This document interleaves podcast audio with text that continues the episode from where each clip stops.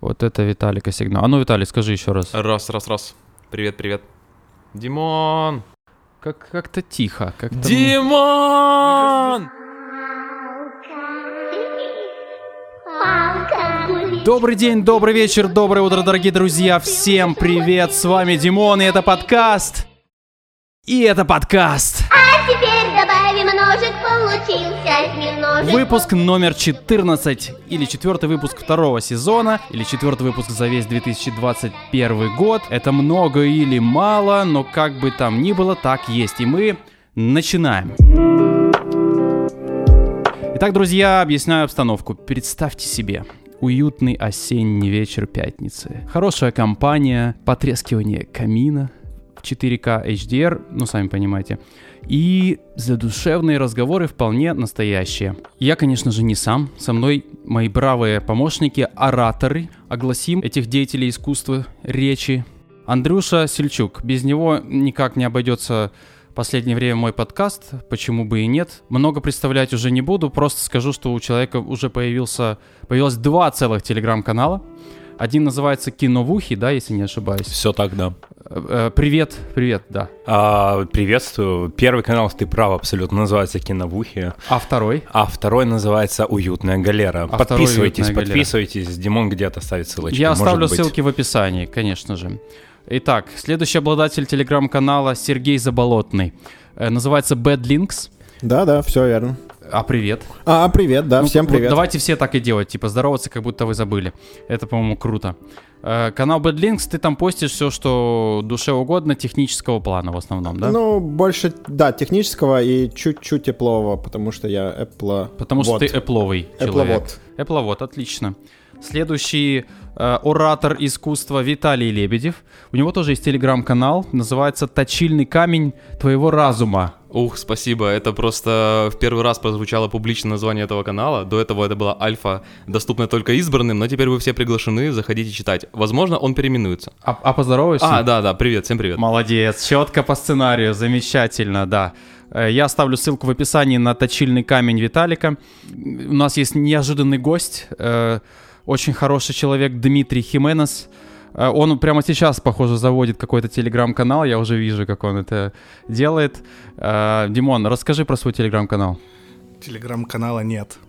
Ну, он же будет какой-то. А, ну, возможно, когда-нибудь я дойду до этого. Пока что нет. Пока что ничего такого не планируется. И привет. О, привет, Димон, отлично. Ну что ж, поздоровались, друзья, поехали дальше.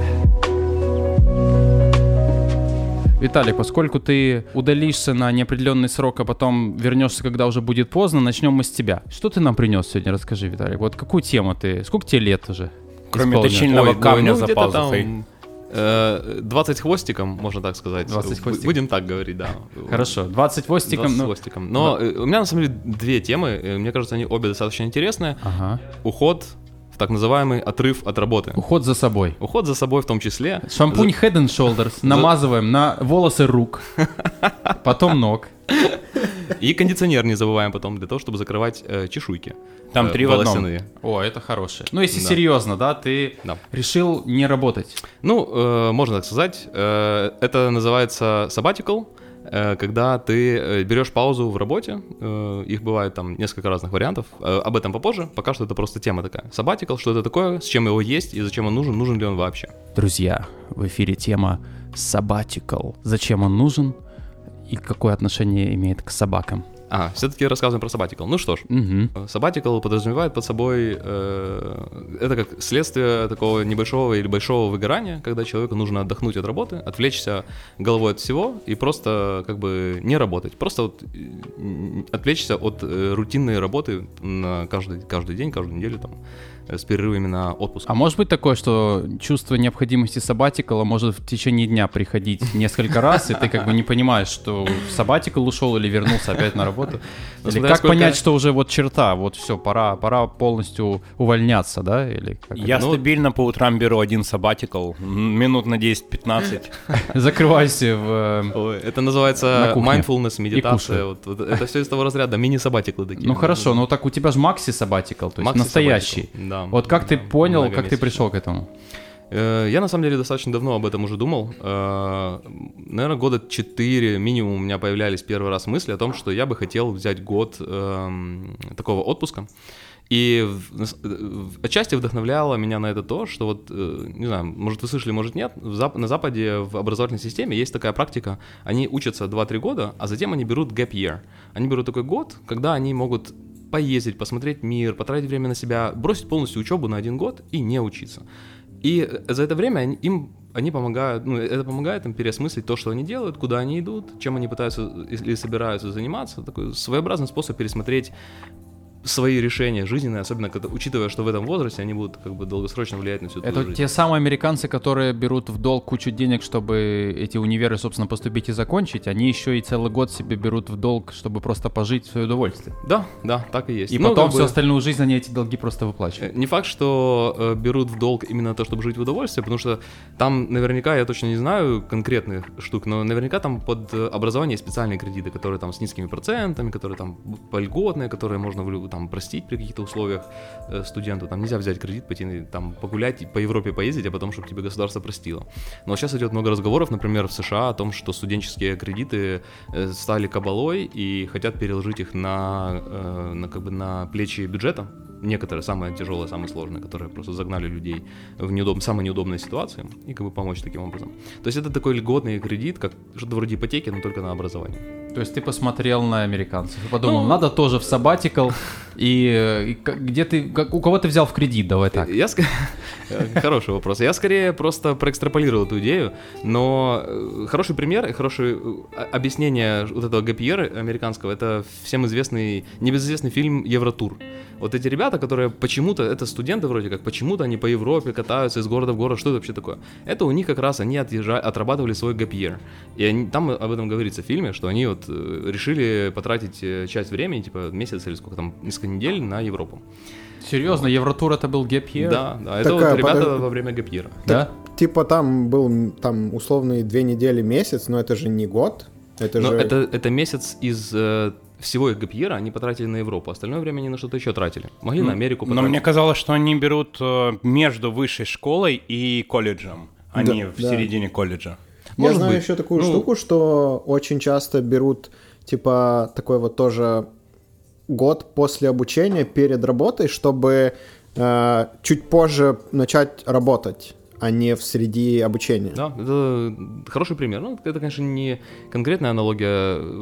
Сабатика вообще э, больше имеет коннотацию того, что человек устал от работы, конечно же. Это не совсем хороший пример приводить именно четкую аналогию на образование, но это все равно чем-то похоже. Берется год, когда ты непрерывный поток вот этих действий, которые тебе нужно делать в карьере или в, в самообразовании, ты его прерываешь для того, чтобы посмотреть, не знаю, на свою жизнь со стороны, может быть, на э, на мир со стороны. Вообще, в принципе, как бы поднять голову из-за стола и пойти и поездить, посмотреть вообще, из чего мир на самом деле состоит и что здесь существует. Ну хорошо, Виталик, давай начнем сначала про тебя. То есть ты, ну то, что мы уже поняли из разговора, ты решился уйти с работы на неопределенный срок или определенный, ну условный какой-то длительный, э, чтобы можно было назвать это официально sabbatical, э, потому что ты, опять же, из твоих слов устал от работы. Ну, отчасти так. Я об этом э, давно думал. Я много хотел. Я хотел потратить время, например, на изучение каких-то технологий, которые я давно откладывал, и мне просто не хватало времени, чтобы заняться ими.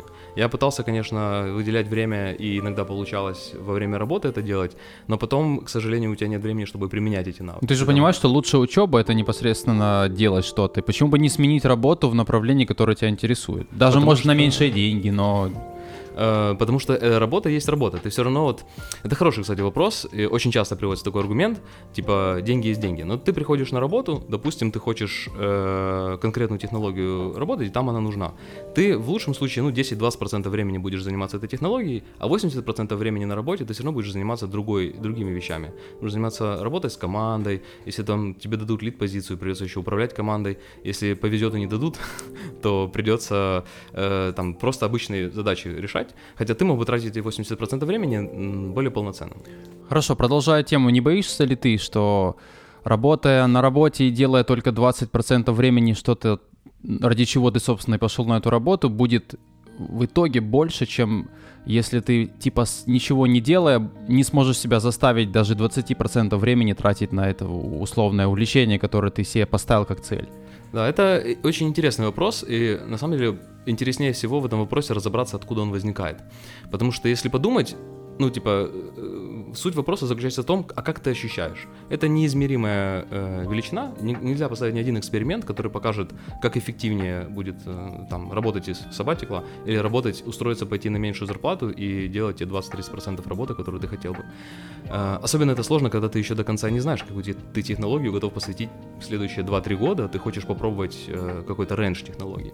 Вот. Но вопрос э, возникает э, часто, мне кажется, из-за какого-то вот э, такого стены, э, которую сложно психологически преодолеть. Очень сложно остаться, эм, не знаю, что ли, не работать или э, остаться без какого-то гайденса или какого-то окружения, в котором ты можешь э, работать, там, возможно, даже советоваться. Да, такое- советчиков, Совет, каких-то да. близких людей, которые Да. близки в этом деле с тобой. Да. Ну, э, да, но тут можно, мне кажется, много контраргументов привести. Начиная от того, что, в принципе, общаться в community э, любого сообщества можно без проблем онлайн. Э, Сейчас, к сожалению, только онлайн, потому что оффлайн сейчас активности почти все свернуты. Раньше можно было и оффлайн найти себе с кем общаться, и можно было там даже кого-то брать и просто с онлайн-тусовок выводить. И Не, хорошо, даже не вопрос, но- что лучше, что хуже. Но для тебя ты, ты решил так, да? Ты к этому пришел уже. И ты, значит, э, прям не будешь и не работаешь уже сколько? А, Получается, третий месяц. Третий месяц. Почти Вот, три месяца. То есть ты уже два месяца не работаешь. Мгм. Вот чем ты занимаешься? Ну, О, это в, в общем, если не секрет. замечательный вопрос. Это я пытаюсь найти время, чтобы отдохнуть, я так скажу, потому что на самом деле вот, Всплыли все активности, которыми Да. ты не находил время, чтобы да, заняться. которые у меня постоянно перекладывались на следующую неделю, на следующий месяц, там это ладно, можно вообще через полгода. Кому нужно к врачу ходить, правда? Э, можно как бы отложить такие э, не очень важные занятия. Там кому-то помочь, родителям помочь, э, что-то еще. У меня еще наложился переезд э, на это все, так что я потратил еще так нормально времени на переезд и усилий.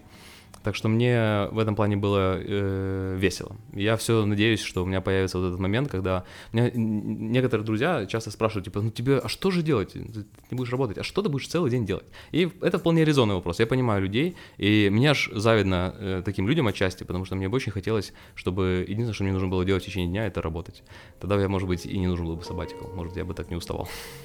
Главная мысль в том, что sabbatical нужен э, не всем, но об этом стоит э, просто знать как об опции, потому что эм, иногда бывает ситуация, в которой ты вроде бы что-то знаешь, что ты устал, ты чувствуешь, что тебе что-то не то, как-то э, не хватает, и ты думаешь, может в отпуск сходить, может что-то еще. А на самом деле тебе вполне возможно нужно не отпуск, а три месяца отпуска. Возможно, неоплачиваемого. Вот три месяца неоплачиваемого отпуска — это идеальный кейс sabbatical. Не слишком много, не слишком мало.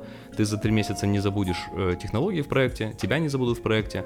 И очень часто современные компании, на самом деле, поскольку это, ну, на самом деле более широкая тема, чем обычно принято считать, многие компании предоставляют сабатиклы, и можно, в принципе, договориться о том, чтобы тебя отпустили на три месяца, но за тобой оставили рабочее место, и ты можешь потом вернуться через 3-4 месяца и поработать. Ну, если длительные проекты, там Да. действительно будет работа. и- А идеальный пример э, этого кейса это э, супер крутые и лояльные компании Калифорнии, которые вообще дают неограниченный не sabbatical, а неограниченный отпуск. Ты можешь вообще, в принципе, в отпуске находиться сколько хочешь, 2, 3, 4 месяца в году, и это все время будет оплачено тебе рабочее. И, конечно же, их расчет на то, что э, в среднем люди не будут такие длинные отп- отпуска брать, но даже если будут кто-то брать, то это скажется положительно на их работе, на эффективности. То есть это, они будут ощущать, что им не хватает отд- отдыха, не хватает времени с собой. Ну, ты уже хочешь на работу или еще нет? Нет. Нет, работать я точно не хочу, э, но я, возможно, именно на работу, как вот долгосрочно устраиваться сейчас мне не хочется. Я, если честно, только за эти два месяца подтвердил, что я все правильно сделал, что я решил не искать, не бросаться сразу в следующую работу, потому что я за два месяца, за два с половиной месяца не написал ни строчки кода. Э, Я человек, который писал код с 15 лет, который обожал писать код всегда, так и не притронулся, ничего не написал. И для меня это самый главный сигнал о том, что я уже настолько... Вот э, это состояние усталости от работы у меня очень сильно и ярко наступило. Я Это- хочу подождать, да. А, Виталик, а тебе не кажется, что в какой-то момент ты станешь э, никому условно не нужный, ты забудешь э, вообще буквы, строчки кода инициализаторы, деинициализаторы, всю эту штуку, и просто, когда ты захочешь все-таки вернуться в работу, э, ты даже не ворвешься на тот же уровень, который у тебя был. Ну, это тоже достаточно популярный консерн. Э, моя позиция по этому поводу такая. Это, конечно, реально... Это, я точно верю, что такое может произойти, если уйти в сабатикл на 50 лет. Вот. А если э, уйти в сабатикл на год и такое произойдет, реально, со специалистом, то э, я бы сказал так, а нафиг оно вообще тогда нужно? Это какая-то превращается в бесконечную гонку того, чтобы э, не опоздать за технологией и... М- лучше, лучше год посвятить себе и проверить э, себя и свои возможности, сможешь ли ты писать код на таком же уровне. Тем более, что ты же не собираешься год на пляже лежать. Обычно очень быстро начинаешь скучать по коду. Например, э, работу делать мне не хочется. Код я два с половиной месяца не писал, но у меня уже возникает желание именно интересными технологиями для меня заняться.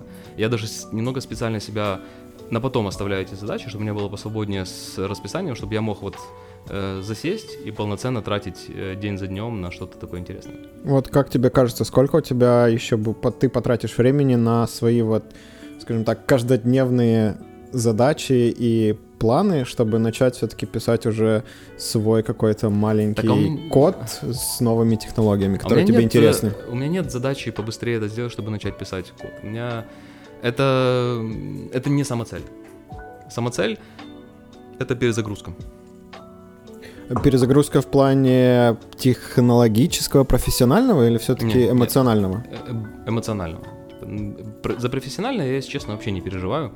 Э, этот страх может присутствовать, но ну, типа, руководствовался страхом того, что ты за полгода перестал... Короче, не знаю, как у вас, у меня в карьере бывали проекты, в которых за полгода ты деградировал больше, чем если ты просто на пляже лежал и пил коктейли. И, и через полгода ты вполне себе устраивался за два, за три, за две, за три недели подогнав свою базу под более современные тенденции, ты вполне себе устраивался в современный проект, а еще на самом проекте за два месяца ты становился того же уровня специалистом, которым был. Поэтому у меня обычно это самый главный контраргумент, когда я об этом думаю, когда у меня возникает такая мысль, что типа вдруг, вдруг я через год все забуду. Ну хорошо, суммируя два таких вопроса под конец, как ты все-таки планируешь выйти э, из сабатикла точно через год, через пол, через 50 лет? Есть, есть дата в голове? Или ты ждешь момента, когда ты захочешь что-то делать? У меня есть ориентир. Э, и мой ориентир это, это такой промежуток времени от полугода до года, с момента, когда я перестал эм, э, работать. Ага. Вот. Но э, у меня нет такого жесткого требования, что я прямо обязательно уйду, э, обязательно пойду работать через год. При этом у меня нет жесткого требования, что я буду ждать 6 месяцев. Э, я, в принципе, планирую начать мониторить э, рынок работы, но я просто думаю, что я пойду сейчас на Upwork, и я буду искать не постоянные проекты какие-то, а просто проекты с высоким рейтом на котором можно типа месяц, два, три поработать. Фриланс а еще лучше... какой-то, да. Ну, как, да, это по сути, кстати, как фриланс больше будет похож, не удаленная работа. Что часто раньше путали, когда это сейчас все, сейчас все удаленно работают, а раньше, когда я один удаленно работал, мне говорили, а, ты фрилансер. Я говорю, нет, я устроился в компанию, три года уже не работаю. Фрилансер. Ну как же, ты же да. не ходишь ты же не в ходишь офис. в офис. Все, да, а да, сейчас да, все, пожалуйста, никто в офис не Фрилансер, ходит. да, сейчас все удаленщики. Ну хорошо, ладно, окей, то есть у тебя точной даты нет, ты уже будешь скоро, да, условно начинать искать что-нибудь, и может ты найдешь, а может ты не найдешь, и ну, даже да. если это больше года затянется, тебя Вот это как раз идеальный кейс, как мне кажется, пойти работать туда, где есть технология, которую ты хочешь изучать. Выбрать на ворке небольшой проект и недолгосрочный, на котором ты можешь попробовать технологию, а затем он закончится. Поделать и сделать. Да, поделать, сделать и ну, получить зарплату. Хорошо, тогда и понять, хочешь ли ты с этим работать. Из этого второй вопрос. А, как это, как Дудь спрашивает, сколько вы зарабатываете, вот откуда у тебя деньги, я бы спросил просто, чтобы позволить себе длительный сабатикл. Ну, откуда мы не будем уточнять, а в целом, как так получается? То есть ты изначально готовил себя к этому или просто так сложилось? Ну, это, это ну, нужны деньги, чтобы так себе позволить сделать. Они у тебя были для чего-то другого, ты внезапно поменял направление, либо они просто ни для чего не были, и теперь ты понял, как их применить. Э, как это случилось? Хороший вопрос. Вообще финансовый вопрос в плане сабатикла, наверное, самый частый. Но буду говорить искренне, я вообще не понимаю, как можно работать программистом и жить от зарплаты до зарплаты. Нужно слишком шикарно жить, чтобы так жить. И у тебя по-любому должны быть какие-то накопления, И, как мне кажется, неразумно тратить все свои деньги под ноль. Э, У тебя всегда должно быть что-то откладываться.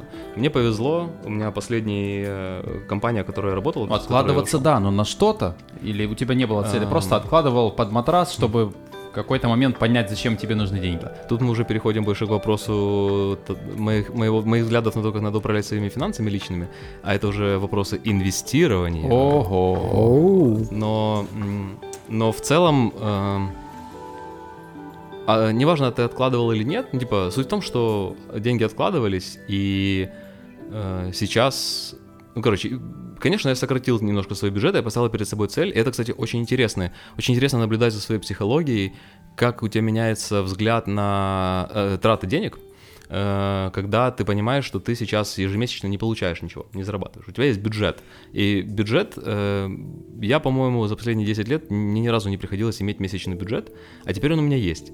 И это также интересно, как считать калории. Вот я начал э, месяца полтора, э, месяц или полтора назад э, записывать все калории, которые употребляю. Очень похожая механика на самом деле. У тебя просто есть бюджет калорий, ты их тратишь. Тут то же самое. У тебя бюджет э, денег на месяц, ты их тратишь, просто пытаешься не вылазить за этот бюджет. Ну, ты чувствуешь скованность некоторую, что раньше ты просто знал, что у тебя через месяц что-то прибудет, и ты, в принципе, можешь не париться, а тут ты понимаешь, что вот то, что есть, только от него откусываешь, откусываешь, и сколько откусывать надо каждый раз себя по рукам бить, если хочешь лишнее откусить. Это тоже хороший вопрос. Это очень интересное наблюдение за собой, которое в первый раз тоже смог сейчас провести. У меня вообще нет запары по поводу того, что у меня вот, ну, есть отложенные деньги, я их трачу. Я как-то к деньгам, я понял, ш- именно за эти 2-3 месяца я понял, что я реально к деньгам как-то могу относиться как к цифрам на, на, на экране смартфона. Я знаю, что у меня, вот я сделал, опять же, одна из инвестиционных стратегий, которую я часто иногда, иногда, я не очень часто про нее говорю, но иногда обсуждаю о том, что всем известно, что у всех должна быть финансовая подушка. Всегда должны быть деньги, которые у вас на полгода вас обеспечат. Вот э, вы срезаете все самое жирное со своих э, расходов, и вы на полгода должны быть обеспечены. Как хранить правильно эту финансовую подушку? Я однажды прочитал очень классную схему. Э, Вы берете, а в идеале вообще я для себя хотел на год, и в принципе сейчас сделал на год эту финансовую подушку. Вы берете сумму, считаете, сколько у вас там в месяц должно быть такие растраты, умножаете на 12, делите на 4, и вы кладете эту сумму на 4 депозита. Один депозит на 3 месяца, один депозит на 6 месяцев, один на 9 и один на 12. Эта э, стратегия не про sabbatical вообще. Это Всю стратегия сумму про разделить на эти депозиты или каждый да. раз по столько? Не-не, всю сумму, просто свой э, вот подушку финансовую на год у вас, которая, это не про sabbatical. Это вообще, в принципе, про любое ведение финансов. Если вы хотите грамотно иметь финансовую подушку в своей жизни, а что, в принципе, нужно каждому. Никто не знает, что произойдет э, как бы через две недели. Нужно быть готовым к тому, что вы можете там остаться без э, дохода какого-то, без чего-то еще. И чтобы деньги под подушкой не лежали, понятное дело, что когда деньги лежат под подушкой, они сгорают от инфляции. Особенно, кстати, в этом году. Сейчас инфляция просто бешеная, и она будет разгоняться еще больше. И говорят даже о рисках того, что инфляция будет э, не временной. Ну, она уже, э, уже говорят о том, что она будет дольше длиться, чем говорили до этого. Это, кстати, будет влиять на зарплаты. Зарплаты будут расти очень сильно. Но инфляция означает, что ваши деньги обесцениваются очень быстро. Вы сейчас покладете ваш запас на год, там, например, вы тысячу долларов себе на месяц выделяете, 12 тысяч долларов под э, подушку, а через полгода вы за эти 12 тысяч долларов сможете купить то, что вы могли купить э, за 10 до этого. Ну, то есть они обесценятся. Мгм. И для того, чтобы В они два так раза быстро- меньше, типа. Ну, не в два раза, но... В процентов- логарифмической прогрессии. Процентов на 5, на 6, короче, за Ага. полгода легко. Ну, 5 И- еще не страшно. Ну, это, это, это не страшно, когда об этом не думаешь в масштабе. Ага. А, Когда, чтобы- когда ты не в сабатикле. Ну, просто даже умножить 12 тысяч на 5%, слушай, это 600 долларов. У тебя просто 600 долларов пропали, потому что у тебя под подушкой деньги лежали. Ты мог защитить эти 600 долларов. Ну, как бы это многого стоит. И вместо того, чтобы они лежали под подушкой, финансовую подушку с- под матрасом, свою финансовую подушку рекомендуют э, ложить на депозит. И самый удобный способ это как раз разделить на 4 части. А почему на 4 части? Потому что вы не- никогда не знаете, когда вам эти деньги понадобятся. Нельзя ложить на полгода на депозит, потому что если случится что-то через 4 месяца, ну типа или через 2 месяца, вам еще 4 месяца ждать. А если у вас на, на 3 месяца как разделено, то вы через 2 месяца что-то произошло, вы еще месяц подождали и сняли свою запасную подушку и сможете ее тратить. Вот. А самый прикол этого всего в том, что вы положили на 3, на 6, на 9, на 12. На 12 месяцев обычно самые большие проценты, потому что банки любят, когда им надолго дают деньги. И потом, когда прошло 3 месяца, вы этот депозит продлеваете на 12 месяцев. И у вас получается на всю жизнь, у вас такая подушка финансовая, которая в каждый из депозитов по 12 месяцев с максимальным Такой процентом перезакладывает. Луп такой, Да. круг, Да. круг депозитирования. Да, ну вот я что-то подобное себе сделал со своим бюджетом на год. Я просто разложил по депозитам, и чтобы они чуть меньше обесценивались от инфляции, чем могли бы обесцениваться. Ну что ж, Виталик, мы желаем тебе удачи в твоем сабатикле, чтобы ты продержался как можно, как даже не знаю, как можно дольше нельзя советовать, потому что, может, ты и не хочешь слишком долго. Ну, в общем, чтобы он длился ровно столько, сколько ты сам себе тут э, запланировал или ожидаешь, и не случилось никакого э, казуса, который заставил тебя из него внезапно выйти или надолго в нем задержаться. Поэтому... Да, спасибо. Я надеюсь, что я смог хорошее. э, хотя бы немного раскрыть эту тему. А мы что- на тебя посмотрим и сами пойдем в сабатиклы. Встречаемся через полгода или год, Виталик. Какой у тебя там депозит сработает? Трехмесячный, наверное, ближайший. Отлично. Ну, значит, через три месяца на этом месте. Андрюша, Да. вот э, ты в армии служил, Нет. а я служил. Нет. Мы с тобой в армии не служили. Не служил, не пацан. Ну, типа того. Не А- мужик. Не мужик. А, ну, то есть прям надо, короче, в армию идти, получается. А, но если ты клонишь это все к недавнему празднику защитника и защитницы Украины, то, наверное, мы бы его не имели права праздновать, да. Прям вообще не имели? Ну, Бы. на мой скромный взгляд, я считаю, что да, не служил, не празднуешь, все честно. То есть работаешь. А, да, но другой вопрос, э, насколько, а, насколько ты считаешь, что ты обязан служить и отдать, так сказать, честь, честь и часть себя родине. Э, Мне вот кажется, что, наверное, все-таки не обязан. Я считаю, что армия должна быть контрактная, но в какой-то степени, особенно с учетом текущих реалий в нашей стране, меня это немножко гложет. Может, все-таки обязан? А служил или воевал? Служил. А что значит служил? А что ты тут меня подкалываешь? Нет, По- ну что, что в нашей стране это Опа, значит? Димон подключился, так. Что значит в нашей стране, пожалуйста, расскажи. Служил или воевал? Ну, это э, учебная подготовка, да? э, какой-то Учебная там тревога. 3-4 месяца, и потом э, охраняешь завод. Нет, и но ты бы остался офицером запаса, и, наверное, если бы ты служил, есть вероятность, что в текущих реалиях ты бы поехал на Дон- Донбасс. Может быть, но ты бы остался офицером запаса, даже если бы военку в политехе закончил. Ну, я знаю, таких тоже призывали. Можешь праздновать или нет? А, офицер запаса, наверное, да, наверное, может праздновать, я считаю, все-таки. Э, Мне кажется, что армия это круто, когда армия это идея страны, как э, в том же Израиле. А когда армия это для всех. В Израиле И, это вообще да. очень классно там. Армия это это, престижно. образ жизни Все хотят страны. в армию. Каждый хочет защитить свою страну Да, да. от врага. И тут да. Я поясню, откуда пошел вопрос. С учетом недавнего праздника я предложил обсудить как раз эту тему а, с точки зрения, а, насколько вообще в текущих реалиях а, а, честно с моральной точки зрения откупаться от армии и косить от нее. А, Вот я, допустим, прошел на шару, честно, без армии за окончанием возраста и призывного, призывного возраста, не попал туда. А, Но я бы, наверное, если бы так не получилось, скорее всего, я бы откупался от нее. То есть ты не откупился, Я не откупился. не откосил, Я не откосил, получилось. не откупился, так получилось, А как- да. как это потому что получается? аспирантура и магистратура. Они мне дали как раз возраст э, не призывной уже, А, когда то я есть ты, закончил. типа, учился, где нельзя было У меня была, у меня была потом- отсрочка во время учебы, а когда я закончил учебу, уже был непризывной возраст, и я, грубо говоря, пролетел мимо этого всего. А, но вот я не знаю, мучила бы меня совесть текущих реалиях. Хотя нет, меня бы, наверное, совесть не мучила. Но вот в целом все равно, наверное, это немножко неправильно. Кто у нас честно откосил от армии, не, не заплатив? Давайте так. Серега, ты откосил от армии? Э, да, я по такой же технологии, как и Сельчук. Я долго-долго учился. Учился, учился, пока армия не закончилась. Да, типа того. Хорошо, а такой вопрос. Если бы можно было заплатить официально денег э, в бюджет страны, а не кому-нибудь, э, какому-нибудь прапорщику в военкомате за углом, ты бы выбрал э, как... Ну, то есть ты платишь прапорщику меньше и получаешь эффект тот же самый, или ты платишь чуть-чуть больше, да, или там в два раза больше, но стране. В два раза больше на стране. Я также поступаю со штрафами, на самом деле. Я знаю, что я могу заплатить дешевле э, полицейскому, который меня остановил. Но да ну я... ты что, у нас полицейские не берут взятки. Э, нас, Не, ну, конечно, конечно, конечно, не берут. Лично ни разу не давал. Ну вот. э, но я всегда прошу счет, штраф и оплачиваю его зачастую на месте, но тем не менее оплачиваю штраф, а не плачу полицейскому. Но это же не штраф, э, то есть ты получаешь, ты- вернее, ты платишь за то, э, от чего ты как бы, которое за время, которое ты можешь потратить, чтобы заработать или больше, или Но эти развиваться деньги, бы, в плане- эти деньги бы ушли официально государству. Я знал бы, что они пойдут на какие-то нужды государства, они пойдут в карман, я не знаю, прапорщику, кому угодно.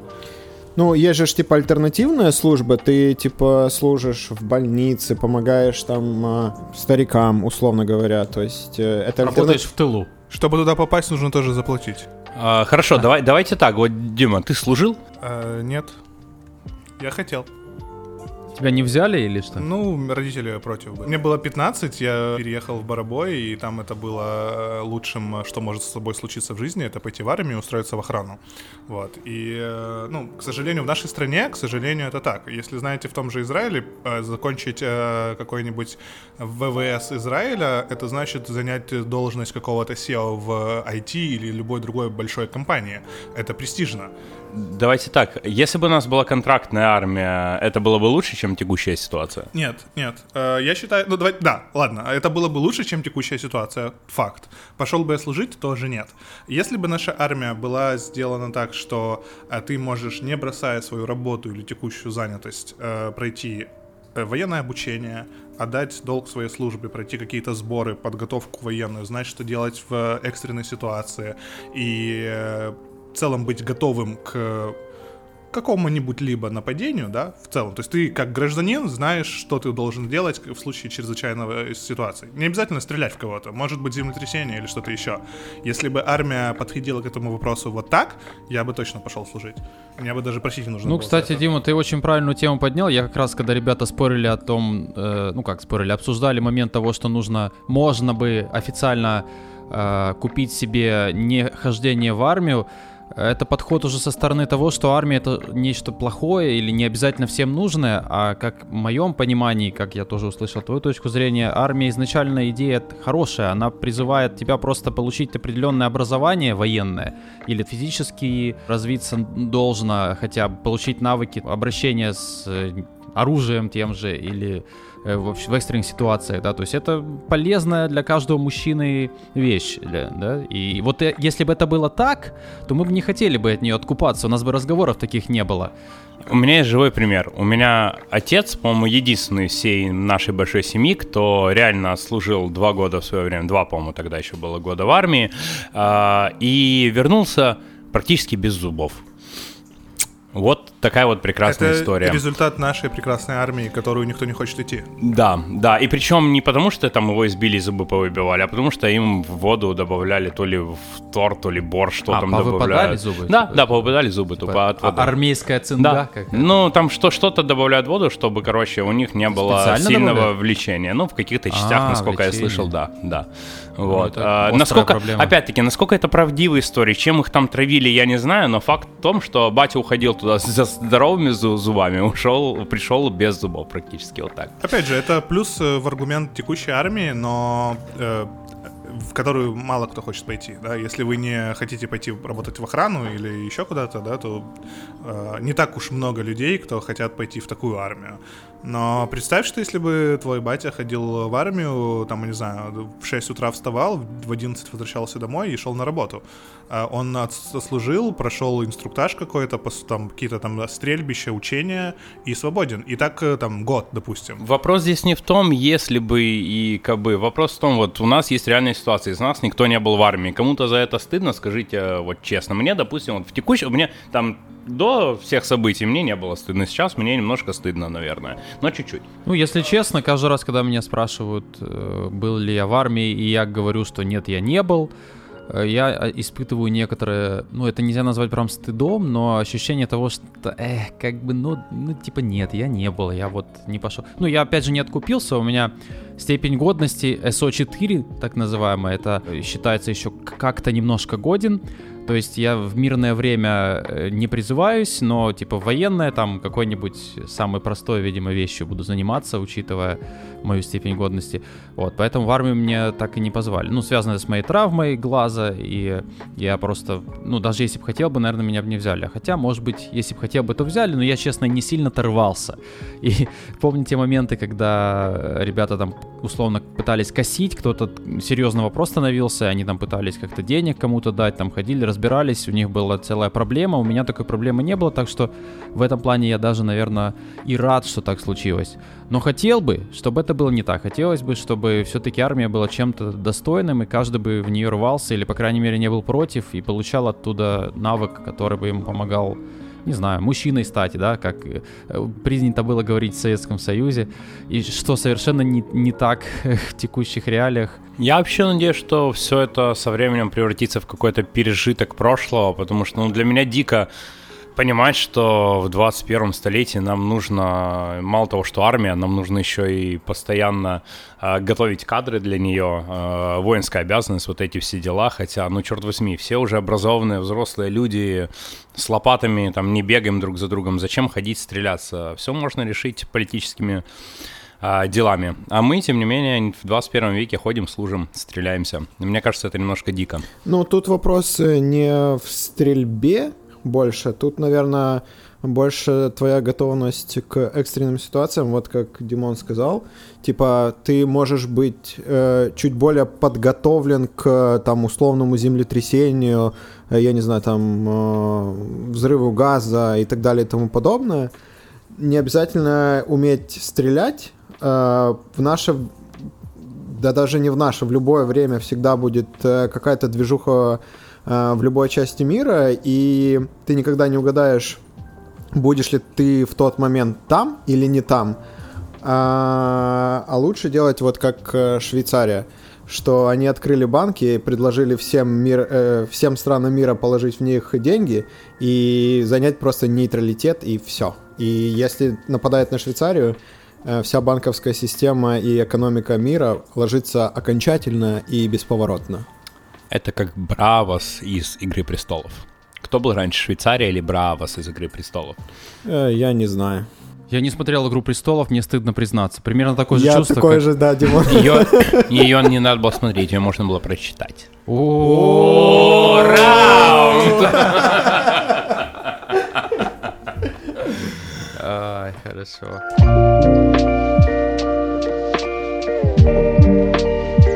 Ой, дорогие друзья, спасибо вам за ваше внимание, а мы продолжаем. Следующий оратор э, Сережа. Сережа, вот Я э, за него, да. Ты как э, самый главный, ну тут, по крайней мере, любитель э, Apple технологий. Вот ты видел презентацию нового 13-го, да? 13 Да, уже да, 13 уже, уже iPhone. 13 iPhone, да. Уже их 13. Ты смотрел, кстати, этого Маркуса Брауни видео последнее или предпоследнее, там, где он показывал айфоны с первого по, собственно, 13 Э, Э, нет, я такие видео обычно не смотрю, они не очень интересны, потому что я все практически эти айфоны трогал, видел э, и знаю... Даже самый первый? Да, да. Типа тебе там показал кто-то? Когда-то я был, э, как ни странно, в Праге, в музее Apple, где предста- полностью была представлена полностью вся линейка Apple техники. Э, Ну, на самом деле, да, я видел тоже много этих и видосов, и видел э, музей, что они есть. Сам-то никогда не видел э, сами музеи. Не, там но- музей классный, ты можешь зайти потрогать, а, посмотреть, и а, особо ценные экспонаты, они, конечно, их нельзя трогать, они просто там за, За стеклом. стеклом. Да, да. Но полный, типа, спектр Ну, всех... айфоны вроде дают потрогать, так сказать. Да, ну да, там да. какие-то компьютеры там не дают, а iPhone. Ну, ты, ты, ты- у тебя у самого iPhone какой самый первый был? Появился? Э, Купленный 4S, наверное. 4S. Но пер- нет, первый мой э, Apple девайс был iPod Touch нет, третьего, то, то не считается. третьего поколения. Ага. Но на нем уже можно было поставить Ну, он как Instagram. iPhone был. Только не звонил. А Apple Store появился с какого айфона, начиная? С Третьего. С третьего, да. iPhone 3G, да, по-моему? С третьего, по-моему. Ну так это он и есть 3G. Ну то есть там был просто iPhone, Да, потом да, iPhone да, 2, 3G, э, потом или был 3, 3, 3G. 3G и потом 3GS. Вот, точно. Вот у меня был 3GS, прям купил. Да, я помню. О, денежку. клевый был. Ох, крутой. Белый. Ну хорошо, вот 13 Что ты скажешь? Это прям прорыв какой-то или это что-то шляпа, чи шо? Надо покупать, бежать уже в магазин. Да и сколько стоит вообще? Да, у нас он э, в розеточке на 256 гигабайт 13 э, А Pro чё, а чё в Max. резеточке? А чё не в цитрусе там или... А, без алло, разницы. алло. Без разницы, везде будет А кто у одинаково. нас, кстати, официальные дистрибьюторы? Все Есть, они, есть, есть? все они, э, типа розетка, цитрус, алло, фокстрот, стилус. Они прям вот с Apple э, Они представлены, работают. да, как официальные представители, реселлеры э, Apple техники в А Украине. как они с гарантией вообще? Они отправляют э, этому Тиму Куку лично домой? Да, в ближайший, в ближайший Apple Store это, скорее всего, где-то в Польше, э, в Варшаве, скорее всего. А, у меня был кейс, когда мне меняли матрицу на макбуке э, по гарантии. И, насколько мне чуваки сказали, они отправляли в Амстердам, потому что там большой сервисный центр. Только И- лишь поэтому. И тебе прям все починили или новый просто Не, привезли? э, поме- прислали матрицу, а чуваки здесь, Здесь сделали? поменяли матрицу, да. А, Ого. Да. То есть работает это все. Да, Но да, ты конечно. покупал именно официальные устройства официальное. Э, нет, не официально. Это было тоже как, ну, официально серое устройство, если это так можно назвать.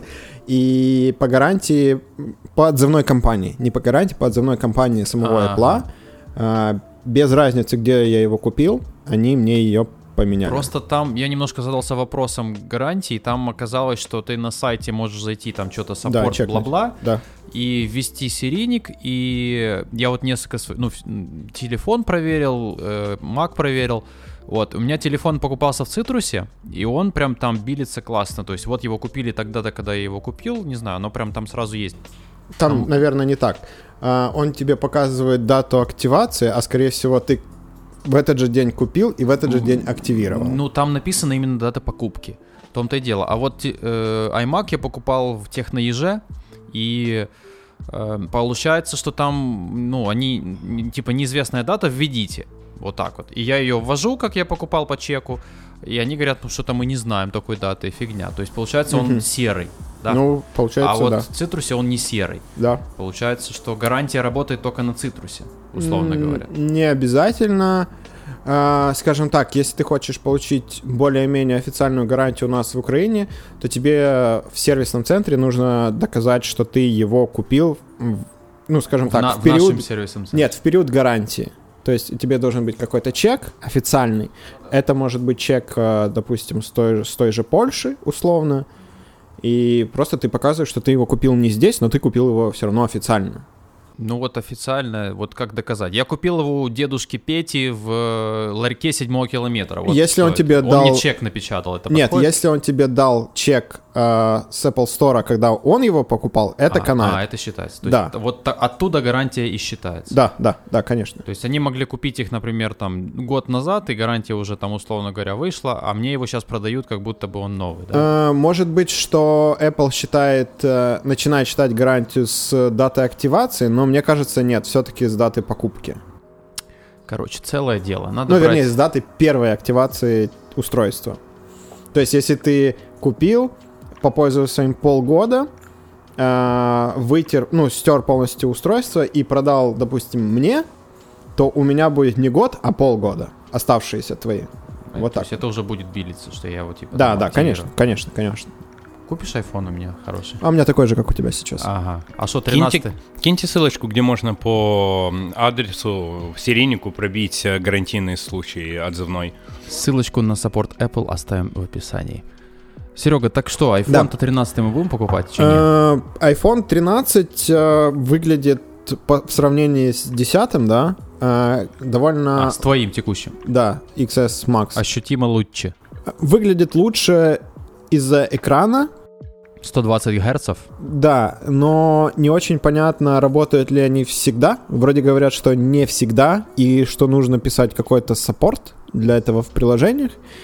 Но, как, как мы знаем, довольно быстро чуваки популярных приложений делают э, последнюю поддержку новых фич, новых э, операционных систем, телефонов, так что я думаю, да. Ну, подожди, стоит сказать, что он э, призван не всегда работать. То есть у тебя, когда Как картинка как везде. статическая, у Как тебя везде, да. э, мерцание, ну, то есть она не так быстро Да. мерцает, да? Да. А как только ты начинаешь свайпить, скроллить, Да. то есть какие-то активные движения происходят, там включается максимальное количество раскадровок в секунду. Но проблема в том, что из тех обзоров, что я видел, а, оно, да, работает так, только оно не включает максимальное. Оно включает там типа 80-90. Адаптивно. До 120 доходит крайне редко. То есть надо очень быстро. Взж, Там. Там не- не- непонятно до сих пор, как это все работает. Логику пока, во всяком случае, из, из обзорщиков не показали. Но падает там до минималки часто, а вот поднимается до максимума практически никогда. Ну, в основном держится 60-90. Дело ж не в цифрах, а что, в принципе, ты берешь старый телефон и скроллишь, и берешь новый телефон и скроллишь, и ты разницы особо не замечаешь, но потом, говорят, ты три месяца, там, месяц, там, не знаю, неделю пользуешься вот Да. этим новым, и берешь старый, и ты чувствуешь, что что-то как-то все медленно вот работает. И я вполне верю, что так оно и бывает. Я тебе так скажу, у меня есть чем сравнить. У меня есть э, iPad, iPad Pro, который... Там то- уже 120 Гц? Да, э, там уже 120 Гц, и ты чувствуешь и видишь прям разницу. Э, тот же, допустим, условно, там, Google, да, когда ты открыл, ты, когда скроллишь на iPad, он плавненько идет. Когда ты открываешь тот же самый скрин на айфоне, он такой прям, ты видишь вот эти вот Тормозит. тормозит, да, реально. И просто я заходил перед покупкой в Citrus, я выбирал обычный iPad, Air и Pro. Я вот три положил, открыл один и тот же сайт и начал скроллить. И это было больно. Ну, на самом-то деле, выглядит э, логичным обновлением каждые там 2-3 года обновлять себе телефон. Ну, просто потому что старая уже батарея сдохла и все такое. Ну, Нет, да. ну это понятно. Ну, подожди, ну вот 120 Гц, допустим, ну, немножко, но заметно. Ну, Да. при- Что еще там? Камера хорошая. Там видеосъемка прям Камера, максимально да, качественная. Да, да. У них это новая фича. Э, Cinematic мод. Да, ну, Cinematic мод, который дает э, фокусировку, в- можно менять фокусировку на разных объектах, дальше, ближе.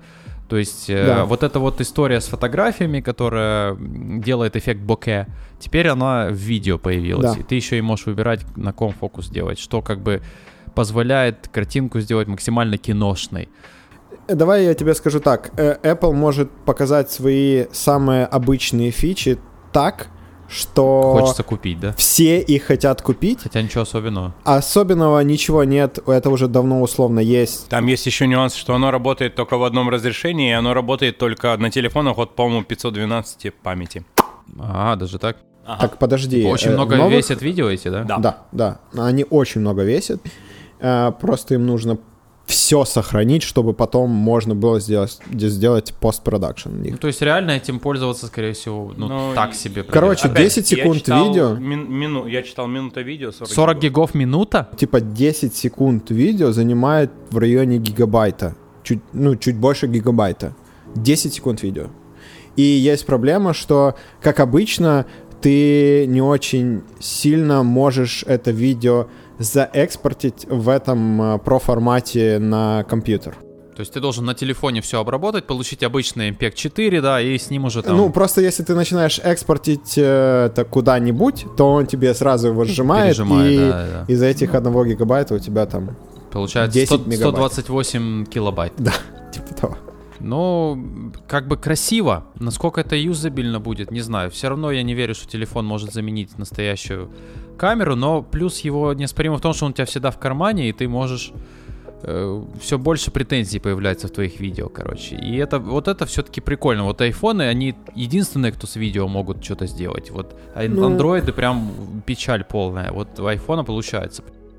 Ну, э, просто Apple, и опять же, повторюсь, Apple умеет продать, то есть они... Ну, не только продать, еще и сделать. Ну, ну неважно, сделать- ты уже там старый телефон берешь, уже его никто не продает, но там он еще может снимать видео. Да, просто когда они показывают вот эти вот ролики на презентации, их снимают э, профессиональные режиссеры Со с- светом, со звуком, со с светом, обстановкой, да. со да. звуком, э, со стедиками, Ага. и как бы там стедик стоит То есть там все профессиональное, цену, да, просто вместо цену. камеры ставили iPhone. Да, да, всё. и все, как бы там Да, как ну, бы конечно, ты возьми конечно. тот же старый условно 4S, И он тоже снимет. он да. тоже снимет, Неплохо. да, покрасить его там в Final Cut и все будет зашибись. Ну, да, ну, ну, все же, как бы, фичи присутствуют, так или иначе. Даже те же обычные обзорщики показывали, оно как-то там неплохо выглядит. Ну, да, ну, опять же, я там смотрю много, которые, типа, синематик всякие чуваки, они говорят, что на iPhone снимать, ну, из телефонов это самый хороший телефон, на который можешь что-то снять.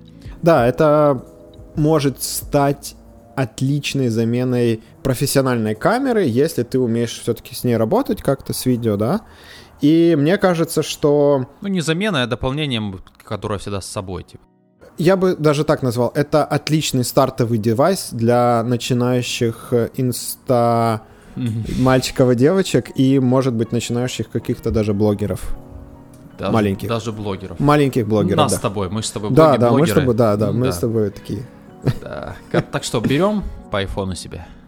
Ну, когда он будет стоить в меня Не полторы день- тысячи. Да. Сколько он сейчас стоит? Он какие-то сумасшедшие деньги стоит. Ну вот 256 гигов в розетке 1700 долларов. Подожди, они там есть 128, 256 терабайт. 512 и терабайт. Или Да. 512 нет? Не, ну это мы говорим про Pro Max. Pro, Pro Max, да. Да. То есть вся прям от 128 до... Нет, 128, 256 и, по-моему, 1 терабайт. Я не помню, Сразу, есть, да? есть ли на 512. У Apple вот какой-то там последние 5 лет какой-то... Скачок есть, да? Не скачок, а вот они пропускают, Пропускают. какое-то самое популярное вот... э, Самое приятное, да. самое чтобы приятное и уже- самое популярное. Хочешь да. больше, покупай самый дорогой, да? Да, Хочешь да, да. меньше, покупай самый дешевый, типа, Ну вообще, да, типа, типа того. который тебе явно не хватит. То Ну есть да, на да. клауд рассчитанный. А сколько обычный не Max, ну Pro тоже, но не Max на 512? Э, не знаю, надо посмотреть. Ну, я просто сегодня смотрел, вернее, я вчера увидел новость, что Apple завезла официальную партию айфонов, и я решил посмотреть, сколько стоит тот телефон, который мне Ну, интересен. в гривне сколько стоит? 40... 40 кусков, 40 тысяч гривен. 45 тысяч гривен. 45 даже. По- По-моему, что-то такое, да. Ну, ну, что-то жалко мне. Столько Жаба, денежки. да, да. Жалко. Друзья, я разрешу прервать вас себе. Себе разрешу вас прервать. Да давай-ка разрешай. Мы тут э, втроем, как белые люди, много говорим, а Дима Молчит. с нами не разговаривает. Лимон, у тебя iPhone есть вообще? Да, Ты себе купил давно, хороший? я не покупал, мне жена отдала. А, Вот это это я понимаю, да. Свой старый. Ну, там, там какая система? Ты э, у жены забираешь э, ее телефон, а свой отдаешь детям, да, Да. как бы у Ну, детей как обычно твой старый, а, а бабушке отдаешь от детей какой-то там. В этот да. раз... э, Хотя от детей там уже ничего не остается, там просто уже пыль. В этот раз дети купили себе телефон сами. Да, а Ну, как то это, как это произошло? Как можно самому купить телефон, будучи ребенком? Научи Э, так, жить. Слушай, я не знаю. Я был ребенком, и я о таком и не мечтал. а Сейчас как-то вот э, получилось. э, Карманных денег сильно много даете. Нет, нет, слушай, не даем вообще. Не знаю. Может быть, э, она нашла заначку, я не знаю. Я ребенком, помню, сумел накопить еле-еле 11 гривен и позволить себе, знаете, эти были часы такие с кукушкой, ну, с кукушкой, с, с, будильником, который петухом кричал, короче. Вот это единственное, что я мог себе Смог позволить. накупи- накопить на петуха, да, получается? Да. Было день рождения. Было день рождения у малой, и половину суммы ей подарили на день рождения. А, Она пригласила миллиард человек э, на день А, рождения, То есть и... всё- всё про- Это даже не родительские, не все родительские деньги. то Ну, есть да, там да, прям- да. Не, ну не могли же А, полторы тысячи баксов подарить, это слишком. Слушай, ну он не полторы стоит. Э, Это обычный одиннадцатый, он стоит, э, 800. ну, меньше тысячи, да. Вот. э, Ну, блин, круто.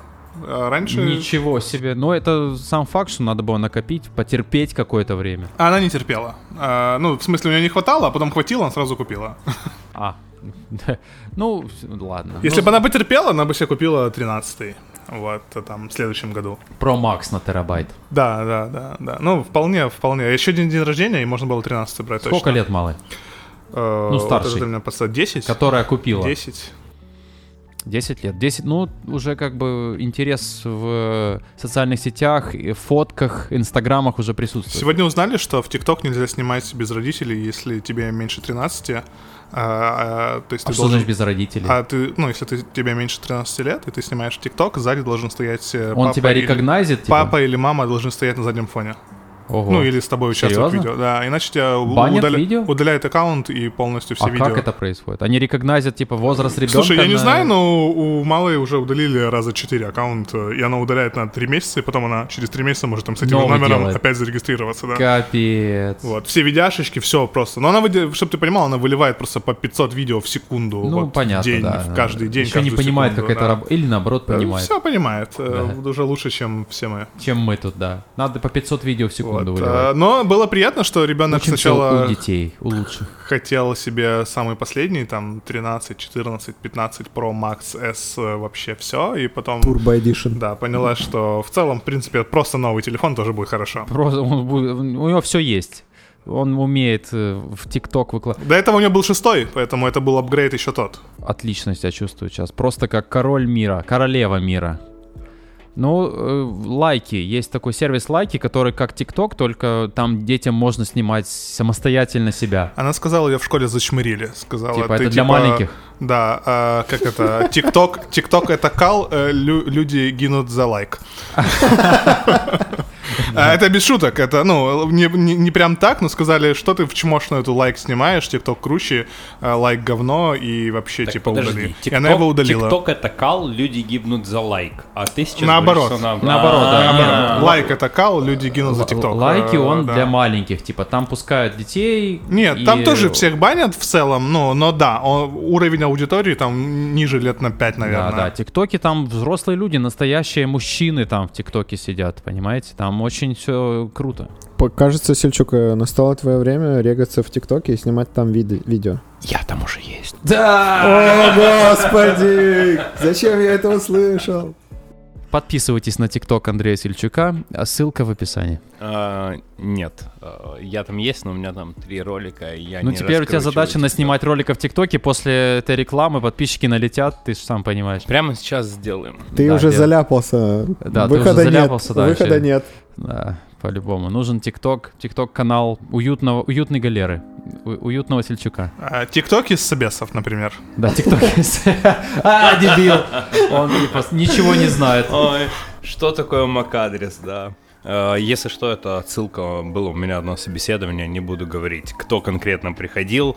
А, Но фишка в том, что человека спросили, что такое IP-адрес, э, ответ был более-менее дан правильный, а после того, как был вопрос задан, что такое MAC-адрес, был ответ дан примерно следующего характера, не дословно, но примерно.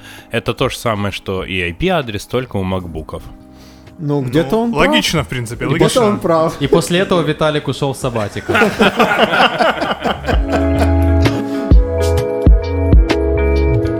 дорогие друзья, пока мы еще не окончательно расслабились, поговорим о, о прекрасном, поговорим о технологиях. Я предложил обсудить э, будущее а, процессоров, потому что... Процессоров CPU. Да, да, да, именно их. Вычислительные техники в целом, потому что благодаря товарищу Муру и его закону мы подходим к пределу вычислительных мощностей на обычной транзисторной технологии, а это значит, что скоро расти нам будет некуда. А Я так понимаю, дальше, что у человечества есть, это квантовые компьютеры, которые не скоро будут э, имплементированы у каждого дома, скорее всего, но это не точно.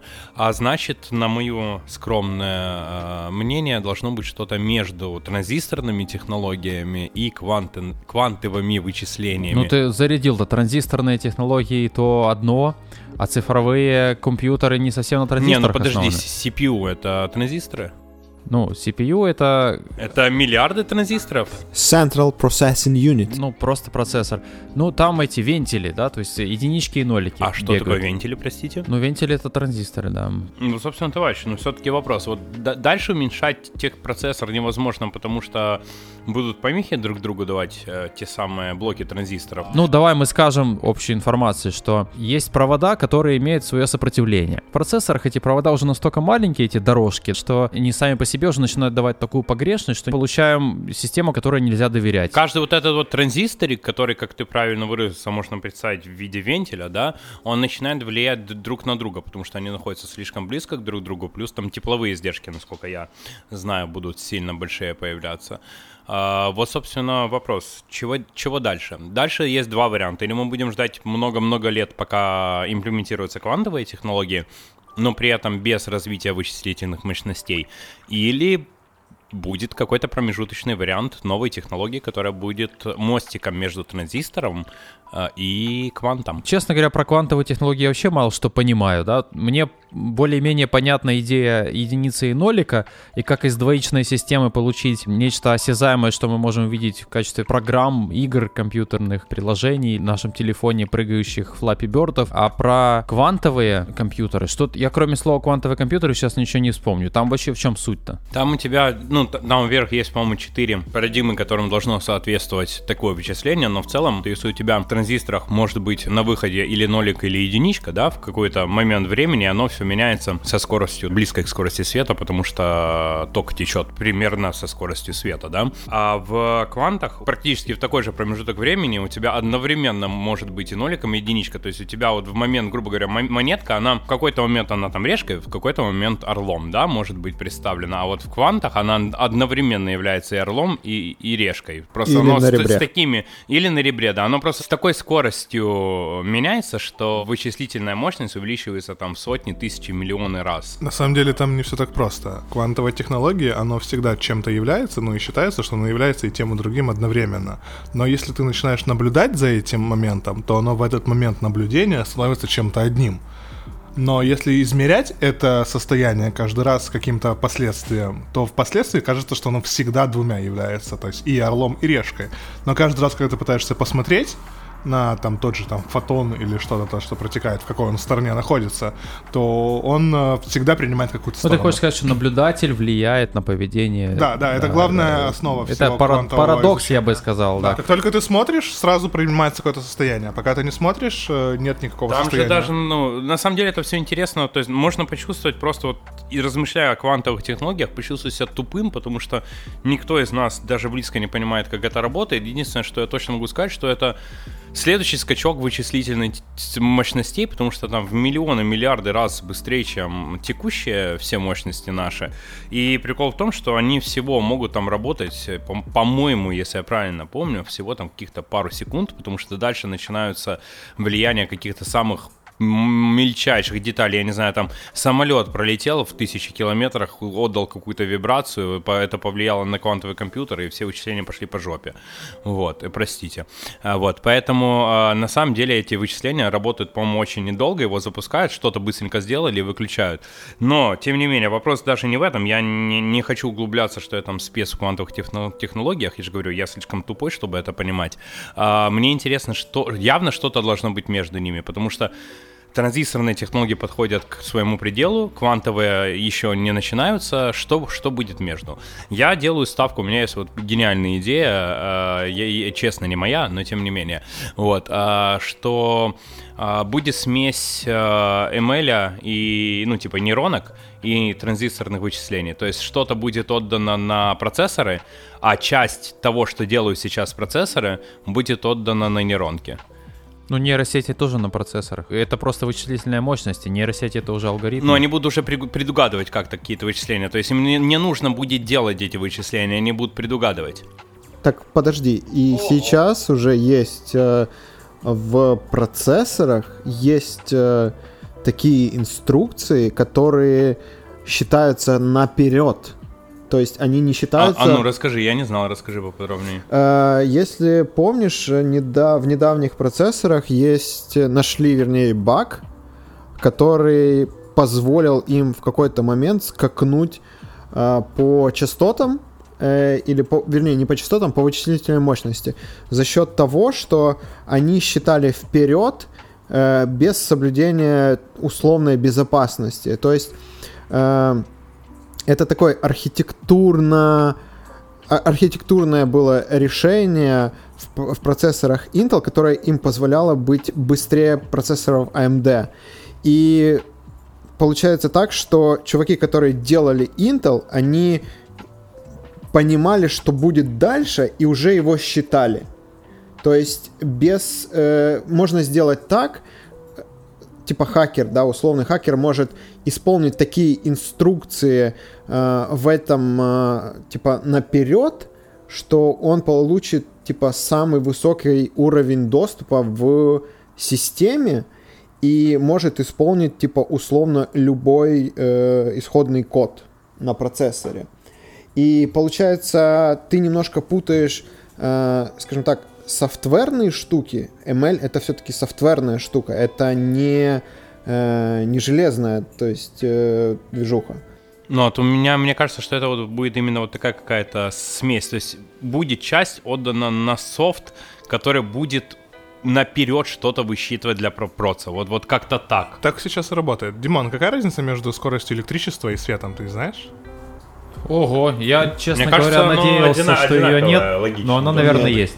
Нет. Одинаковая скорость. Я- Есть проводник в электричестве, который точно замедляет. Ну, там э, разные проводники бывают. Неважно, он есть, и он есть, э, в нем есть Ну, сопротивление. он есть точно, куча да, именно из-за сопротивления скорость э, Факторов. и падает. А может быть тогда следующим этапом переходным будет какой-нибудь оптика основанная... Оптические компьютеры да, какие-то. Да, компьютеры, которые без сопротивления работают. Ну, дело в том, что ты, конечно, правильно говоришь, но в данном случае мы просто упираемся в скорость передачи информации. Хорошо, Что как вам- увеличивает производительность? Но Хорошо, как вам вариант передать- такой? Э, Смотрите, с- процессор, основанный на анализе светового, светового спектра. Ну, звучит прикольно. Ну, э, подожди, что ну, это? типа, смотрите, можно ж разбивать, э, ну, да, вот просто ради интереса, давайте пофантазируем. Волну на 7? Можно разбивать волну на цвета, правильно? И потом призмой же собирать это все обратно. Обратной призмой. Логично? Логично. Ну, допустим. Вот. Можем ли мы, подавая какую-то частоту волны, разбить ее, собрать э, фоторецепторами на выходе и понять, какой сигнал был задан изначально? И это все будет работать со скоростью света. И Давай я тебе отвечу сразу. Это возможно, но все равно это будет в разы медленнее и громоздко, более, скажем так, масштабно, чем... Масштабно согласен, а по скорости почему медленнее? Ну, тебе, ну, сколько тебе нужно таких призм, чтобы хотя бы достигнуть уровня Pentium 1? Хрен его знает. Ну, наверное, много, и это того не будет... Сколько информации может поместиться в такой, э, в одной волне? В, это- в этом вопрос. То есть сколько можно... Ну, Вот вопрос, а, как поместить информацию в Да. эту волну. То есть свет есть, света нет. И ты можешь так блымать. То есть можно кодировать не в двоичном коде. Получается, если больше... Смотри, если блымать светом, да, вот свет есть, нет, то это двоичный А код. если иметь типа разные цвета, Да, то да. можно больше и сложнее кодировать информацию. Сложно придумать систему, которая со всем этим спектром цветов будет работать. Ну, это типа параллельное вычисление. Есть красный свет, есть зеленый свет, есть... То есть ты можешь одновременно передать больше единиц Да, и ноликов да. за один проход какой-то... У тебя не- нет, ты не больше единиц ноликов можешь передать. Ты можешь передать не только единицы нолики, а просто больше значений. А, ну, не, не суть. И, допустим, тебя их если, становится больше. если все-таки спуститься на то, что компьютер понимает только единицы и нолики, да, условно. Тогда в этом нет смысла. Почему? Пропускная способность одного луча повышается. Не один появление или отсутствие света, а, а наличие разных цветов. Типа как- сгруппировать, ты хочешь Да. сказать, что красный То это есть будет каждый, там каждый какой- спектр передает свою информацию в одном Ну, луче. в таком случае у тебя будет ограниченное количество вариантов. Красный может быть и не быть, это будет единица для нолика на красном.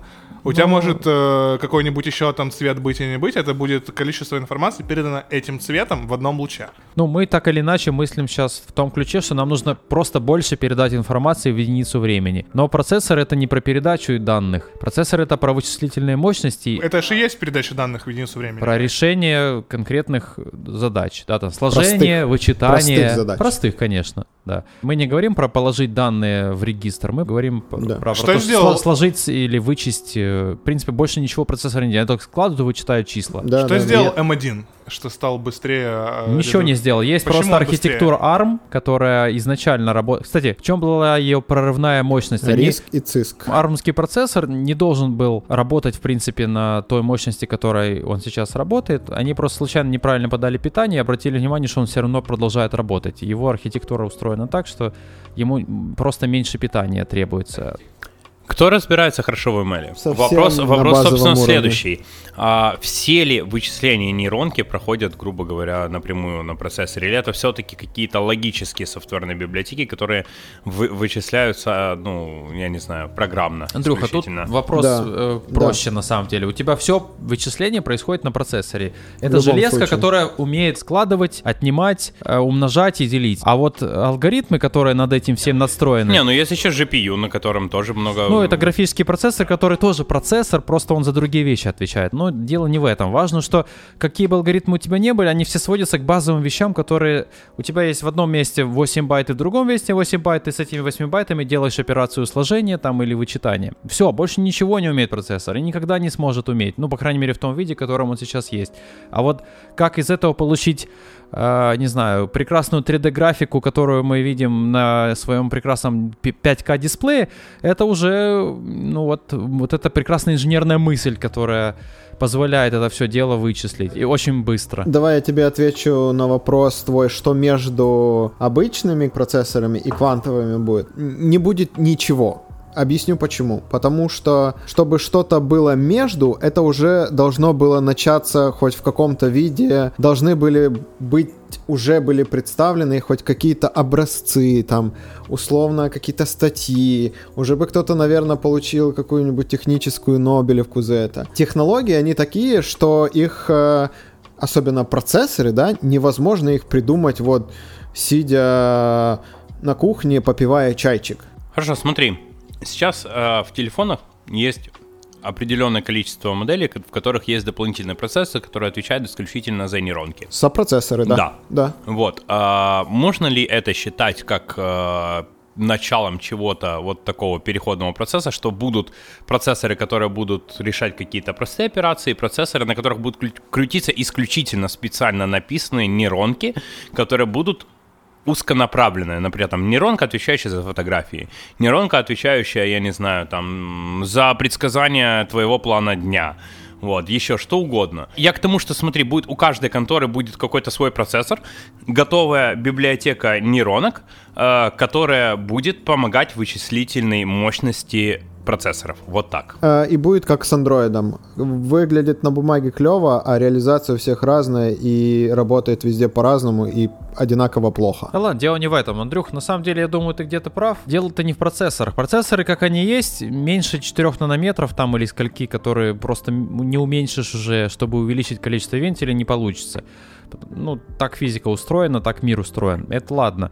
Но э, сама идея предугадывания, хорошая идея, она, скорее всего, будет работать. Ну вот в этом телевизоре, который тут стоит, он умеет очень быстро кодировать 4К видео, да, и оно хорошо работает без тормозов. Просто оно целенаправленно под, под это дело. Там стоит DSP, специальный чип, который только это умеет делать. Он не, не такого широкого профиля, но он умеет хорошо только декодировать видео. И вот суть нейронок, в принципе, где-то в этом тоже устроена. У нас будет какие-то количество процессоров, их будет много, которые будут каждый за что-то свое отвечать, и там даже могут быть какие-то нейросети, которые вместе будут соединять все это устройство и получать э, супер умный компьютер, который будет делать невероятные вещи быстрее быстрее. Добавить логических вещей над хардварными проще, и это будет. Вот это промежуточный этап. Перейти на прям кардинально другие системы исчисления там или э, кардинально другие процессоры, квантовые компьютеры, мне кажется, это будет не, не скоро. А может, если и скоро, то, ну, сейчас, по крайней мере, непонятно как. Это какой-то, может быть, прорыв, там, какой-то гениальный Стивен Хокинг, который еще не родился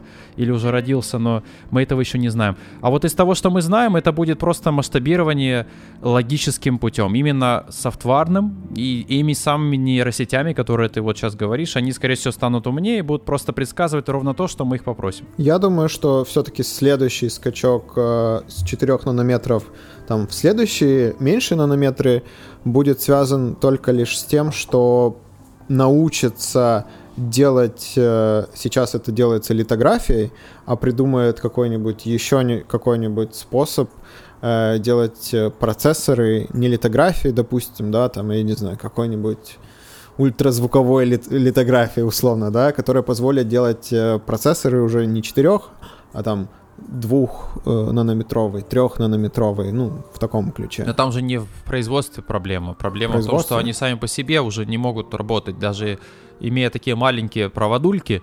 Ну, просто... это же не проводульки-то. Ну, ну и опять-таки, я, я тут с Димой согласен, мне кажется, что 4, по-моему, это как раз минимум, если я правильно помню. Вот насчет цифры могу все-таки ошибаться, но, по-моему, 4 это минимум.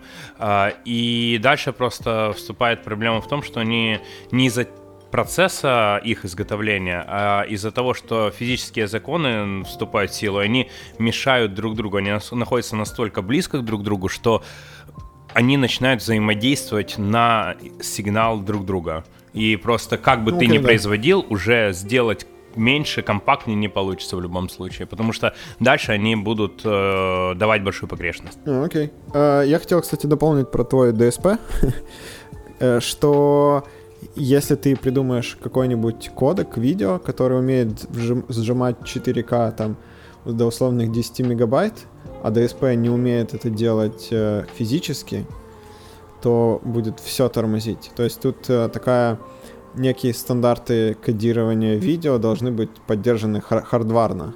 То есть не бывает просто хардвар без, без Ну, то логики. есть более поле... КПД будет выше. Вот ну, так. вот так вот, наверное, да, правильнее будет сказать. Ну что ж, друзья, скорее всего, про квантовые компьютеры я вырежу.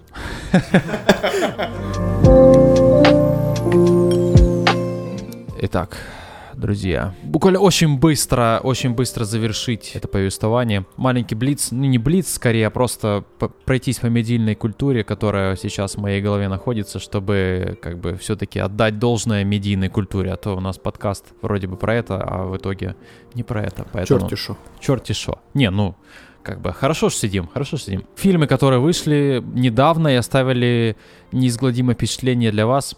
Э, Первый — это фильм «Дюна». А надо быстро ответить, да или нет? Не, надо, можно не сильно быстро, но... Мне фильм очень понравился, и я очень расстроен. Я расстроен, что сейчас вместо того, чтобы снять хорошее кино, зарабатываю То деньги. есть новая «Дюна» для тебя — это зарабатывание денег исключительно. Ну, это по большей части, да. Они вместо того, чтобы показать э, законченный сюжет э, по истории, они показали кусочек, чтобы снять еще много фильмов. То есть надо было за один фильм в эти полтора часа уложить весь огромный сюжет э, «Дюны», чтобы его... Они вот- растянули очень маленький кусочек книги в очень большой Ну, фильм это на половина. три часа. Ну, там не маленький, там, давай, думаю, ну, может, не половина, но процентов 40. Мне бы хотелось увидеть завершение истории хотя бы. То Да, пусть это было бы несколько фильмов. не завершили, да? Да, я не люблю эту тему вообще. Хочу досмотреть до конца. У меня есть другая претензия к Дюне. Во-первых, Дюна, мое почтение, очень хорошее кино. 8 бород из 10 подписывайтесь на канал Киновухи. Вот, а, но... Ссылка в описании. А, у меня претензия другая. В отличие от старой Дюны, а, здесь не рассказывалось ничего. То есть в старой Дюне была какая-то предыстория, хоть что-то рассказали, дали вводное понятие, что такое гильдия авиаторов, навигаторов, что такое сестры вот эти вот и так далее. А тут просто такие, а, вот, нате, сражение, все убивают друг друга, предательство понеслась. А, если человек не изучал тему миров Дюны в целом, лор, да, то ему тяжело будет осознать, чего Ну, я тебе скажу, как человек, который не изучал лор, который смотрел все фильмы, но не читал ни одной книги, и про лор знает только то, что там есть червяки, и они и, и есть некий сланиш, который все хотят и любят. Из- Spice. и Spice, извините. Из этого фильма я узнал, что Оказывается, это гильдия навигаторов, и они, мол, типа, на- надышавшись этим, сла- этим spice ом, могут, собственно, управлять э, под- э, этими меж- межпланетными полетами. И Вот- это было в самых первых 30-секундных Вот фильмах. очень странно, этого не было в этой дюне. Это было в старой дюне в первых паре минут. В а в этой дюне было. не рассказывалось По-моему, про то, что-то что такое было. говори- Нет, говорили, нет, нет. говорили немножко. Я был, да. я был вот совсем недавно, и я очень не помню старую Дюну. Я посмотрел эту, и это было, в принципе, вся суть фильма, что Спайс — это единственный способ э, про планетные, межпланетные перемещения. Ну, это буквально одно, одно предложение, которое 3 секунды Ну, длилось. оно хорошо запомнилось мне. Э, Ну, ты знал, что хотел запомнить. Но, в общем и целом, э, сюжет новой Дюны целостный и простой и понятный. Даже если ты ничего не читал, не смотрел, ты ничего не узнаешь про lore. Ты ничего Ну, не это- поймешь, что там в этой Дюне происходит, но ты поймешь, что в фильме Вот, происходит. это, это знаешь, как э, говорить, что любая книжка про Шерлока Холмса, если показать начало и показать, кто убийца, сказать, ну ты же понял, что произошло убийство, и вот убийца. А детали, вся фишка в деталях. Вот в фильме их не раскрыли. Возможно, раскроют во второй части, но, допустим, в первой Дюне, в фильме старом, э, Линча, да, по-моему, Он был один. нет, был еще сериал. Да, хорошо. Ну, я имею в виду, что Линча фильм целостный. Да, да, но и вот там вот прям раскрыто хорошо. Там даже раскрыта прикольная тема, если смотреть режиссерскую версию, про а, жизненный цикл а, этих червяков. Очень интересно. Сколько длится фильм Линча? Три с половиной. А, ну то есть Три с половиной часа, серьезно? Ну, типа, Ну, как раз, режиссерская версия. ну, как раз две серии Я смотрел кино. по- полтора часа. Ну, не знаю, Ли- Линча фильм это большое кино на 80-е годы. Вот. Это сейчас вот большое кино на 2021. А сколько длится текущий фильм? Ну, Два с полтора- копейками. полтора- Два часа. Полтора, два даже, да? Два часа? Два часа. Ну, Не, короче, он хороший, он И будет красив- еще два часа, Он красивый, он стильный, э, у меня вопросов нет. У меня единственное вот э, моменты, что они могли бы показать даже по сюжету меньше и оставить это на вторую часть, но раскрыть немножко предысторию самого мира, чтобы зрителю было понятно, а что это за мир и что за интриги там Ну, происходят. ты человек, который, видимо, хорошо знает лор, и тебе вот тебя обидели тем, что не дали его до конца. Я человек, который лор знает вообще никак. Мне этот фильм, как э, фильм, очень понравился. Он передал максимальную эмоцию, особенно эпизод, когда они летят на этой стрекозе и терпят крушение, попадают в бурю. Это прям очень классно было снято. Я ощутил что-то новое в кинематографе даже для себя. Это было круто, и А я мне- фильмом доволен. Вот знаешь, что самое интересное? Мне, опять-таки, повторюсь, мне понравился фильм, я ему поставил высокую оценку от себя. Но если взять оригинал Линча, мне он больше понравился. Даже несмотря на то, что я оригинал посмотрел буквально там за месяц до выхода этой Дюны, то есть я его смотрел сейчас. И сейчас он мне понравился больше, чем Ну, современное старое кино. кино с хорошими идеями, да. Я после фильма пришел, скачал все книги и начал читать, потому что мне не хватило эмоций. Прочитал 10 страниц и... Нет, нет, я дочитаю. Я начал читать с самого начала ту же историю, что и в фильме. Она Понял, на самом деле очень близкая к книге. Дюна это, короче, хорошая. Ну, А, вот, Слушай, нет, я всегда считал это хорошим, э, хорошей идеей. ну, если фильм подтолкнул тебя к прочтению книг, то, в общем-то, ставим класс этому фильму. Друзья, Бонд Крейга, последний Бонд Крейга, да, то есть это франшиза, которая начиналась... Ой, я даже забыл, который актер был первым. Шон Коннери. Возможно. Мой любимый Пирс Броснан, он всего в четырех фильмах снимался, но это почему-то для меня самый знаковый. Крейга я никогда не воспринимал как... э, Как актера? В Бонде. Не, актер он хороший, кстати, но в Бонде почему-то мне он... И, кстати, это не популярное мнение. Многие Крейга ценят в Бонде как лучшего. Э, Это точно не я, но последний фильм мне понравился. Мгм. И последний он для меня единственный, я других не смотрел. Говорят, «Казино Рояль» — это вообще лучший бондовский фильм. А Ну, вот- первый с Крейгом. Да, да, да. Но это был перезапуск Бонда, в принципе. Ну да, пер... Ну, Насколько э, я там новый- почитал пару статей. э, да, это первый фильм с Крейгом, да, да, согласен. Ну, во- вот, вот сейчас был последний. Вот Фильм с я, Крейгом, я да. последний... Перед этим смотрел последний фильм с э, Пирсом Броснаном. Там была такая фантастика, Да. очень простая, понятная, бондовские штучки, гаджеты. В конце там какой-то Вот. чувак, который... Умри, но не сейчас. И, умри, но не сейчас. Там такое, Мадонна, да. саундтрек, там какой-то зонд, там выжигает все. У злодея мотивация просто все сжечь к чертовой матери. Там он, он был там китайцем, стал не китайцем. Э, стал американской внешности, переделал внешность и всех захотел убить.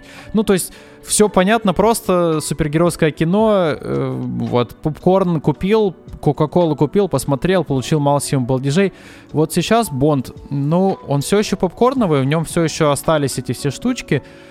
Э, Ну вот я не знаю, вот что вы думаете, он это сильное кино или это Ну, или это не сильное кино? Смотри, я никогда не был фанатом Бонда, мне всегда не нравились эти фильмы. И я, кстати, могу тебе сказать, почему ты смотрел вот «Умри, но не сейчас». Потому что между Бондом, который выходил до «Умри, но не сейчас», и «Умри, но не сейчас» как раз прошел промежуток достаточно большой времени. Не время умирать. Не время умирать, точно. И вот выходит вот этот Бонд, и на него все пошли типа, вау, это же старая франшиза, которой дали новый шанс. А, я, кстати, его смотрел, да, тоже Типа прикольный. временные рамки с, э, Вот, сработали? Да, мне кажется, Просто да. пришло время для Бонда снова Да, посмотреть, да? да, мне кажется, что именно так и получилось. Я тоже его смотрел, при- прикольное, занятное было зрелище. А потом я вот после этого фильма не смотрел ни одного Бонда. Тут выходит э, Бонды с Крейгом. Мне Крейг, в принципе, как актер очень нравится. Я посмотрел, на самом деле, по-моему, из пяти, да, его фильмов три. А, Мне нравится Knives Out очень сильно фильм. Э, Ножи... как- Наголо- А, достать Ножи, ножи, достать ножи, обалденный, достать обалденный. А, Мне он еще понравился в э, «Девушка с татуировкой дракона». Ой, мне вот, вот так, здесь... подождите, давайте, вот давайте не здесь отвлекаться от Бонда. Бонда, да. А, а, собственно, я посмотрел пару фильмов, не все с ним Бонда, мне понравились, они неплохие. А, и идя на последний, я такой, ну, Бонд, Бонд, я же говорю, никогда не был фанатом этой франшизы, а, но сходил на последний, и весь фильм меня не покидало ощущение, что а, что-то такое, так себе, короче, кино, Бонд, Бонд, Крейг Крейгом. И тут концовка, короче. Концовка, спойлерить не будем, но концовка, которая как бы, она настолько нереалистична, э, что я готов был приложить вот в момент фильма, я готов был приложить, наверное, лицо к руке или руку к лицу, но когда я вышел после кино, я такой, вот так вот должен уходить Джеймс Бонд. Настоящий Вот это- герой. Да, это то, как он должен уходить и передавать свое наследие. И после того, как я это осознал, у меня рейтинг фильма очень поднялся. Концовка с Крейгом, она... Она очень крутая, она пробивает на эмоции. Вот как бы она нереалистична не была, но она хороша. Ну, для меня последний Бонд и вообще серия Бонда с Крейгом, мне кажется, это в будущем станет классикой Бонда. Как, допустим, с э, Шоном Коннери. Смешать, но не взбалтывать. А, Венома кто-то смотрел? Да? Да. Я не смотрел. Но И- для меня это сейчас э, фильм, который надо бы посмотреть просто Ты вот первый сейчас. смотрел? Даже первый не смотрел. А, А. подожди, первый я... э, вот не... Я смотрел Человека-паука 3, в котором был Веном. А, Всё. нет, это, это не то. Это считается? Нет. Я могу сказать, что так, что, во-первых, э, Том Харди — это один из лучших актеров э, всех времен и народов. Господи, все про этого Харди Он так его прекрасен. любят. классный. Он Что реально классный. Что вы так? Вообще не вижу ничего. Мужик, как это он, он, у смазливая него есть- мордашка. Ну, всё. Он, кстати, далеко не смазливый, как понял. У него Ну вот. зубы не выровнены, не отбелены, ничего. Ну, окей. он, И вот, он актер, нету. который. Актер, который такой дворовой, всемирный актер, хороший, добрый. Вот, меня вот этим он подкупает, что он пр- простецкий такой. А, Во-вторых, голос в оригинале у него просто божественный. Он еще, кстати, кто не знает, он самого Венова озвучивал тоже. У него там две роли, грубо говоря.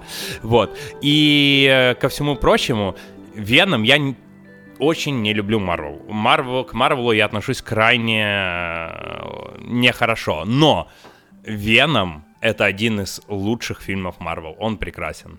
Я так слежу за, Ваканда за Андрюхой. одна, одна из топчиков. Он не перестает утверждать, что он не любит Марвел, но там последний пяток фильмов точно он смотрит, и, и А, они ему ну, нравятся. слушай, да- нет, давай так. Я не, я не говорю, что я настолько не люблю Марвел, чтобы его не смотреть, э, но у меня есть много претензий к Марвелу, э, особенно к ко всей серии Мстителей.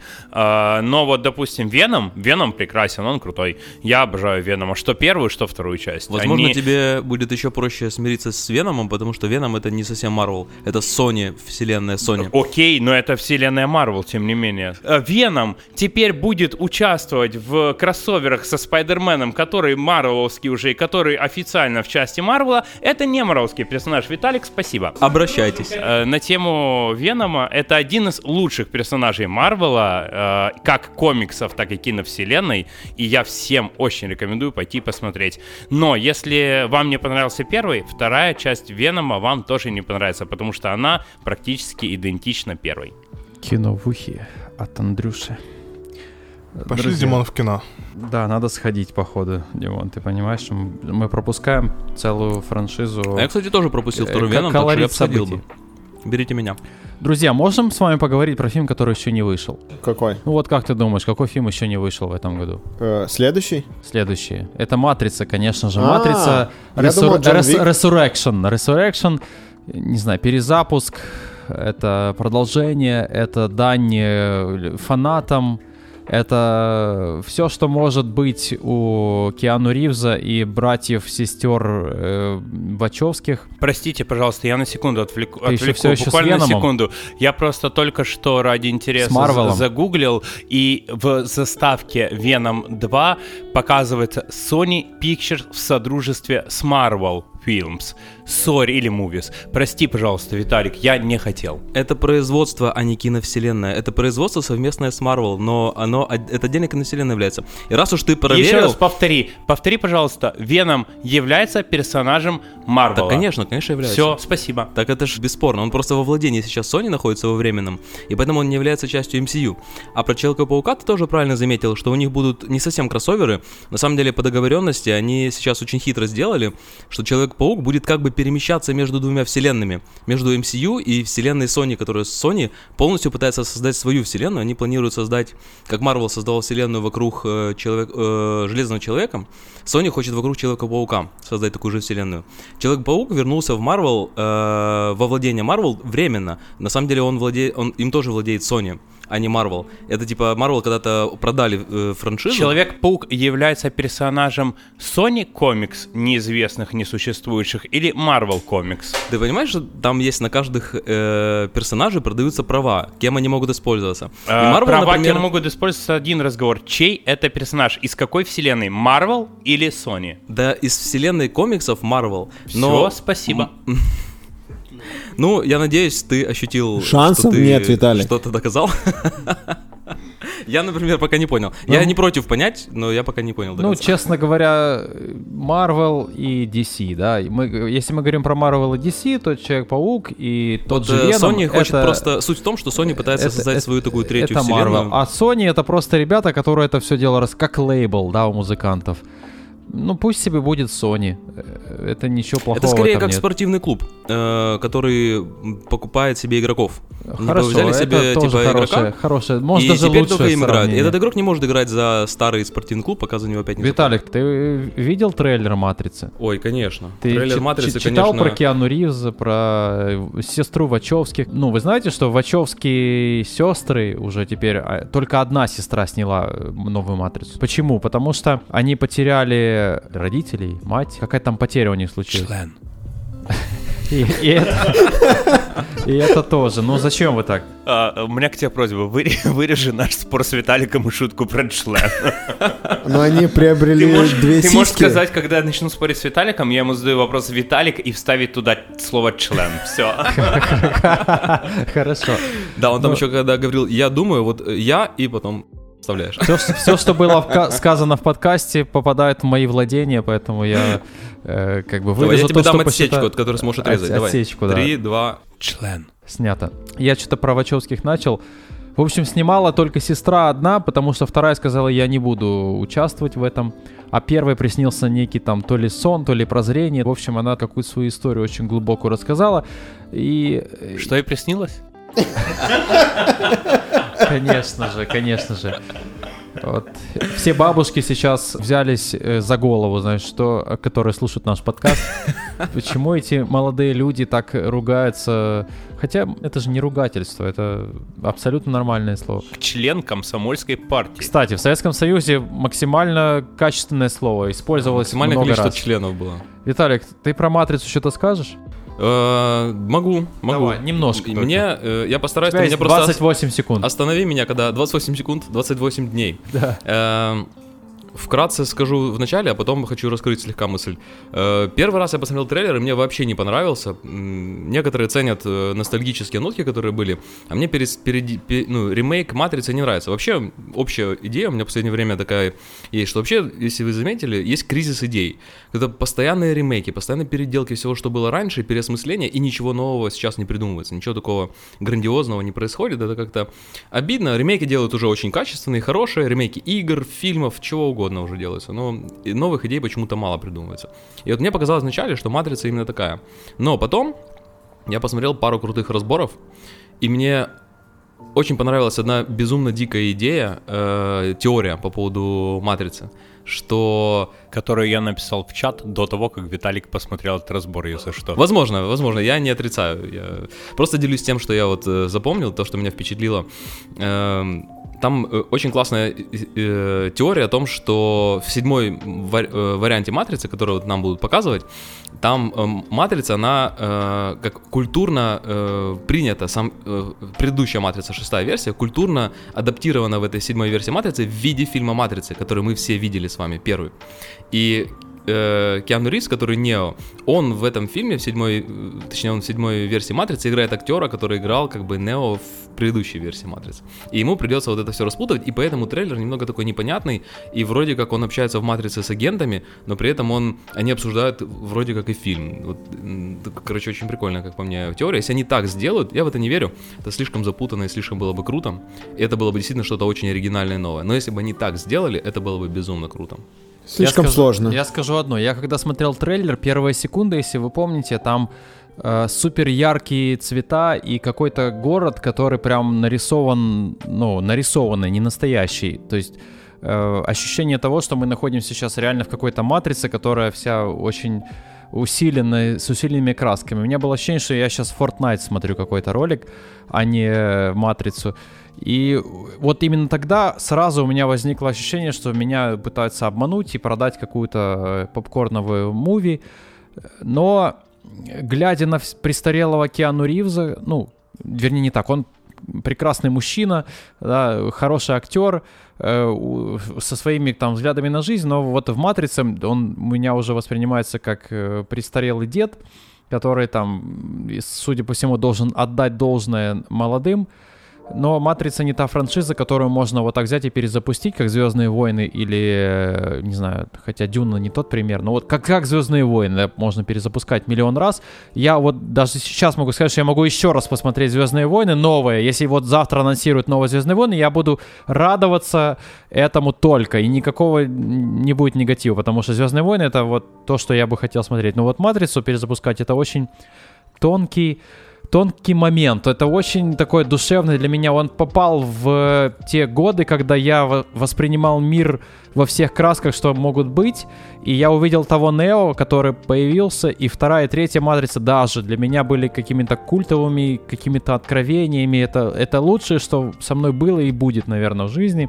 И сейчас это, ну, что бы они ни сделали, это все равно будет в какой-то степени мной восприниматься как плевок в мое детство, в мою любовь к всему прекрасному. Поэтому у них просто нет шансов.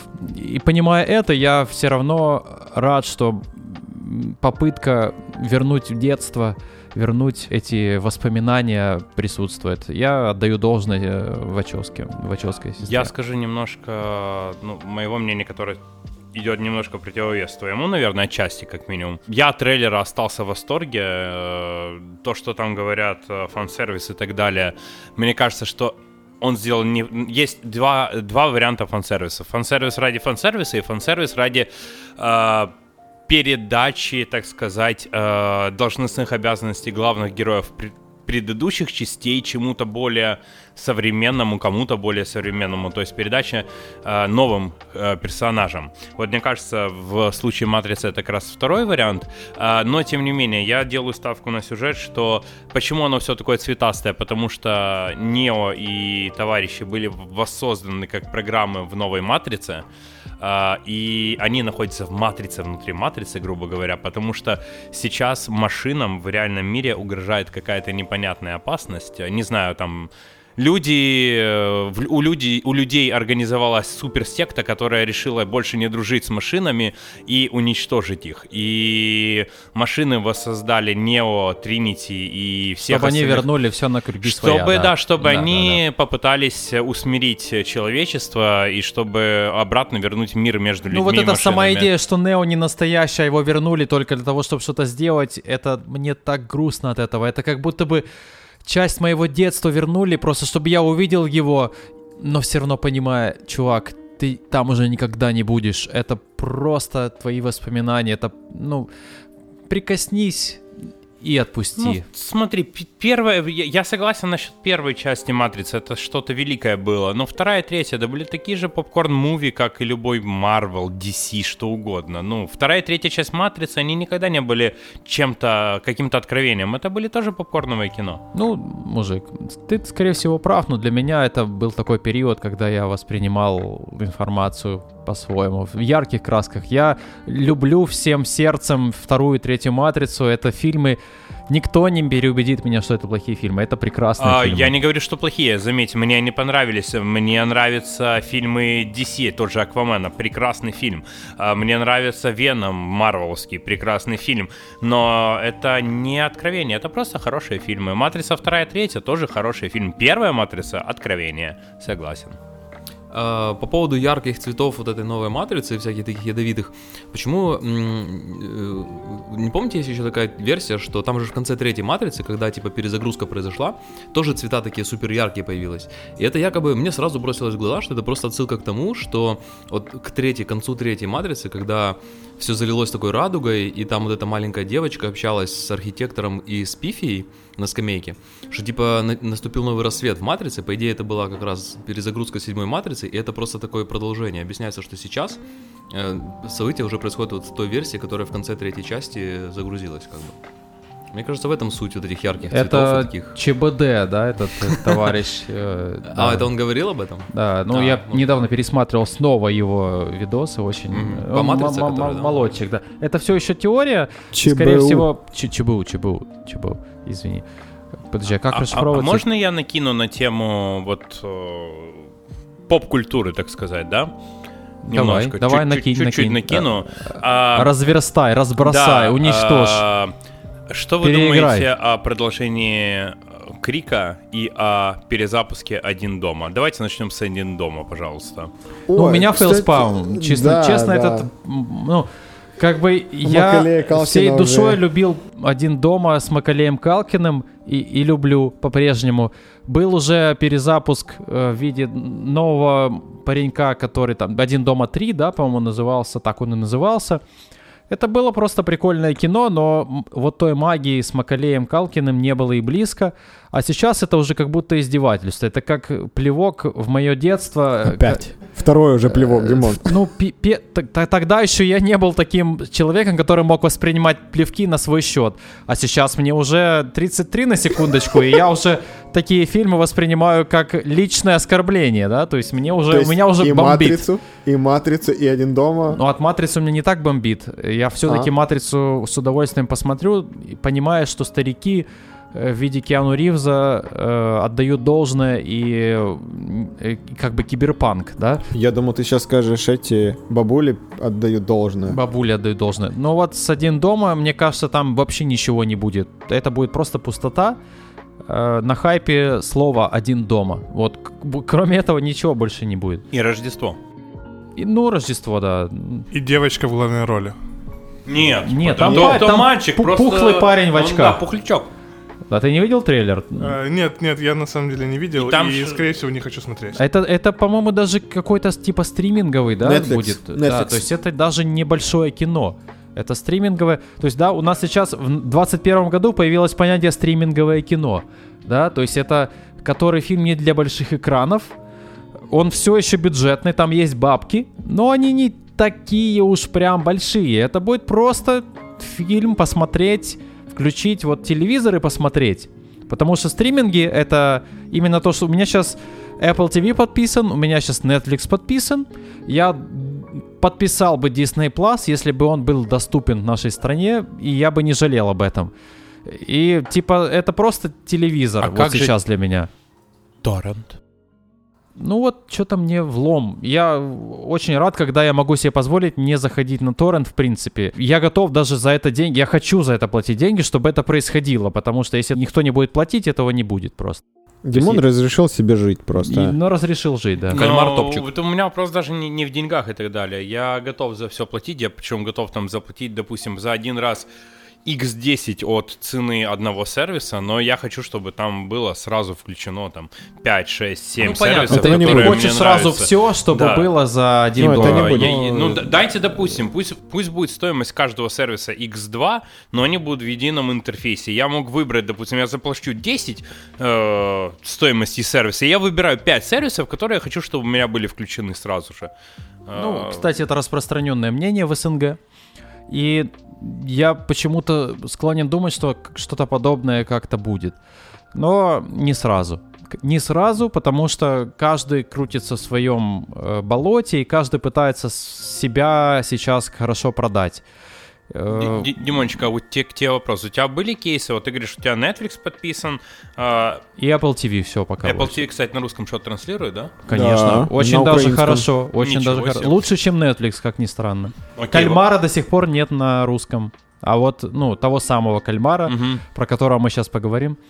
Э, Окей. Э, Вот, собственно, кстати, про кальмара, ладно, потом. Э, Ты платишь за два сервиса, да, правильно? Ну да. А, у тебя бывает такое, что один месяц ты не смотришь один сервис вообще? Ну, я на Apple TV подписался буквально недавно, и он фактически для меня бесплатен до конца года. Ага, я понял. Вопрос про игру Сквидварда, а, который из Спанч Боба и Патрика шутку Хорошая все тема. поняли? Хорошая шутка. Сейчас все мемы только про игру Кальмара. Не смотрел ХЗ, но надеюсь, все, кто играл в Кальмара, выиграли по Кальмару. Вот.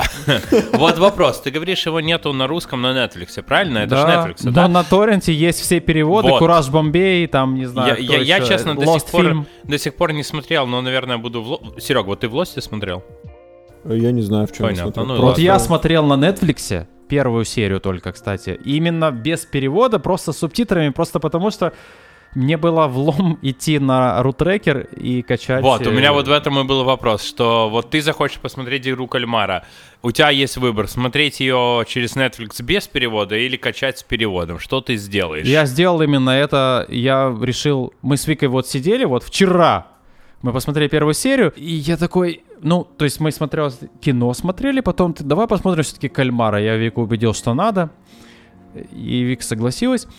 И мы такие, давай. Я включаю Netflix, понимаю, что там нет перевода на русский дублированного. И я сейчас думаю, вот потратить 10 минут и скачать э, с Лостом там и всем прочим, нормальным перевод, практически дублированным, ну, очень качественный. Lost фильм, там это вообще очень мне нравятся переводчики. Да, Lost. Э, там Кубик Куби и прочие ребята, они все очень большие молодцы. Либо посмотреть на сервисе оригинальном, просто с субтитрами. И я понял, что мне эти 10 минут, ну, прям сейчас не хочется. Жмут душу, да? Да, я лучше посмотрю, попрактикуюсь в английском. И мы попрактиковались в английском, я не ощутил проблем никаких. Ну, в случае кальмара, к сожалению, это не оригинальный перевод, вернее, не оригинальная озвучка, это перевод с корейского, и это все равно перевод. Ценности в этом нет. Если бы это был английский фильм какой-то оригинальный, то я еще бы увидел оригинальных актеров. Этого не произошло. Ну, хотя бы была практика английского, она тоже не лишняя. Но в целом мне понравилось. Буду смотреть уже вот так. Буду смотреть, английском. да, без перевода с субтитрами. И стараться не обращать внимания. Я думаю, какой-нибудь серии просто выключим субтитры и пойдем по-английски. А вы субтитры я прослушал русские? Русские. Я поставил русский. Можно выбрать А, английский? окей. Просто я досмотрел, и могу сказать, что там антагонист понятен с первой серии. Ой, хватит говорить всем, что ты все понял Да, с самого можно я, начала. кстати- Ты уже задолбал этим гордиться. Слушай, мне Возьми Нет, пирожок. Нет, просто все корейские фильмы, они, во-первых, э, чуваки там... э, Корейские фильмы это как HDR картинка, она вся Да. просто люминесцентна, она вся светится. Понятно, что дед явно что-то замышляет. Товарищи, не сдавайте, пожалуйста. Да. Я не смотрел, я хочу посмотреть. Вот не надо. Без вот, спойлеров, и они да. такое ощущение, что прям очень сильно все немножко переигрывают, как для европейского зрителя. О, Димон, это наш фильм. Все хорошо. Сто процентов. Не, я не думаю, что они переигрывают, это корейцы. Ну, Ну а- да, они, да. они Они близки. специфичны. Они всегда близки к жизни, и они слишком ее хорошо показывают, слишком... Эмоций слишком Да, много. ну у не может быть такая настолько безрассудная бедность и пофигизм, как у главного героя там. Ну, Почему? люди сложнее, чем они показывают, но может быть в Корее как-то так, я не Да, знаю. конечно. Может ну, быть- это просто, если посмотреть не только игру в кальмара, а посмотреть еще корейский Посмотреть, например, с- не- Паразиты. суррогат- Паразитов, да, там тоже фильм... какая-то... Да, то же самое. О-о-о, контрасты. паразиты, не трогайте, это великий фильм. Нет, О, так э, многие с тобой Кальмара сравнивают, ну, в принципе, это тоже корейское кино, да? То Южнокорейское. Почему «Паразиты» выиграли Канс- Ка- канскую ветку? Вет. На Оскара самом деле Оскара, Разве да? Оскара они Оскара, Оскара. Они Оскара Главный получили приз за лучший зарубежный фильм. Потому что- такое Разве? было. Нет, по-моему, главного Оскара не получили. Это был Лучший фильм. То есть они просто, ну, возвели в квадрат или в четыре простые, понятные вещи людям, плюс, плюс корейский менталитет, корейские ценности, которые или корейские ситуации, да, э, злободневные, которые понятны на самом деле всем, но в Корее они как-то очень ярко сейчас горят. Ты про или- паразитов? Про паразитов, да. ЧБУ делал разбор, там три слоя смыслов заложены настолько глубоко. Там про Северную и Южную Корею, про политику, про войну. Там столько заложено смысла в этих паразитах, что ты просто не разберешь их. Ну, самый Э, простой... Ладно, хорошо. Я тоже смотрел ЧБУ, я уже даже его забыл. Я просто хотел сказать, что самый простой и понятный смысл, который входит в этот фильм заключается в том, что есть некая черта бедности, ну, за чертой есть некая черта богатости, да, условной. И насколько явно в Корее, ну, или в корейском кино эта черта проведена. Нигде так она явно не проведена. Даже в СНГ, где тоже очень все колоритно и понятно людям из Америки, э, например, вот, вот именно, именно корейское кино, как оно может провести эту грань, что ее прямо аж она прям тебе настолько бьет в голову, что ты прям офигеваешь от происходящего. Как такое может быть? В игре как Кальмара, люди кстати, тоже себя... Вот это. именно я и хочу сравнить с Кальмаром, что именно эта черта, вот корейская, наверное, я просто не знаю, как они там живут, так ли или нет, но они это в кино показывают так, что ты, ну, ты видишь, как будто тебя умножили в кубе, и ты сразу думаешь, неужели стоит так жить? Ну, игра в кальмара это, наверное, вернее, ситуации в сериале могли произойти где угодно. Знаете, что интересно? Что вот мы уже там последние пару минут, начав говорить про корейское кино, так от него не можем уйти. Это уже интересный факт. А про паразитов, я смотрю, у каждого здесь есть какое-то свое мнение. Кто-то нашел там э, э, войну Кореи, кто-то нашел э, для себя безответственных, ответственных людей с переигрыванием, кто-то нашел еще что-то. А, я, допустим, нашел вообще совершенно другое. Я там нашел прекрасный момент, как в одном фильме возможно соединить абсолютно разные жанры, типа черная комедия, фильм ужасов, драма, потом там еще что-то сверху. А, для меня было это интересно. То есть, на самом деле, фильм раскрылся, вот, с учетом того, что каждый нашел что-то свое, фильм раскрылся просто шикарно. Я считаю, наверное, это и есть э, то, чего не было раньше, ну, не могу сказать, что в целом в кинематографе, но популяри- популяризировано не было в кинематографе вот настолько, что один фильм э, дает каждому настолько противоречивые эмоции и настолько противоречивые ощущения, что прям остаешься в каком-то, как говорится, у захваті українською мовою. Так це і працює. Мне кажется, Восток. что вот, вот эти- это два, кстати, реально очень крутых корейских проекта. И что там, что там очень много символизма. Там реально... Ну, ты вот выиграл Кальмара, Виталик? А? кстати? Ты выиграл? Выиграл, да. Выиграл. Да, до конца посмотрел. О, Полностью выиграл. Дай краба. И, э, ну, хотел сказать, кстати, э, оффлайн онлайн без разницы, но то, что Серега сказал, что фильм абсолютно предсказуемый, очень мне помогло, потому что я действительно думал, что он абсолютно предсказуемый, а оказалось нет. И это было очень прикольно. Там были моменты, которые я думал, что, ну, если этот фильм предсказуемый, понятно, что сейчас будет.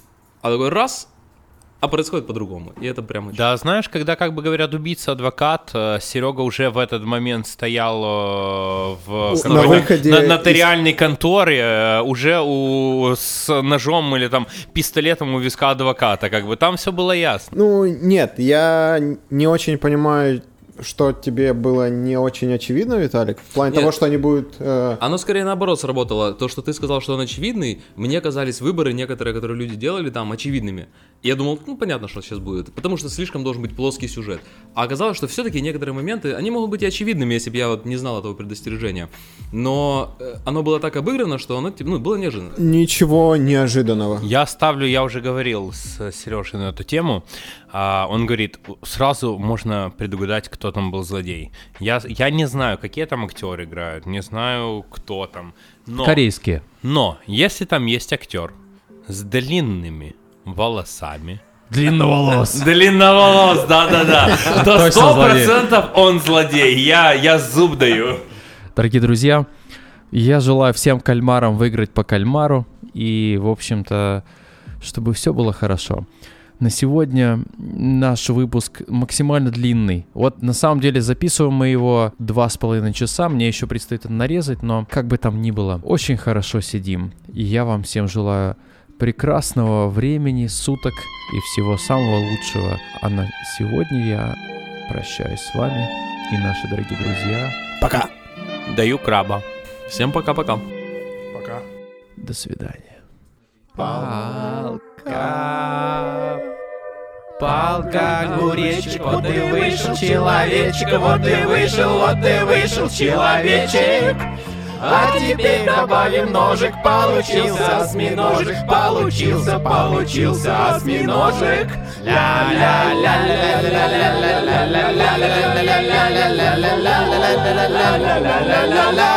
А теперь добавим ножик, получился осьминожек, получился, получился осьминожек.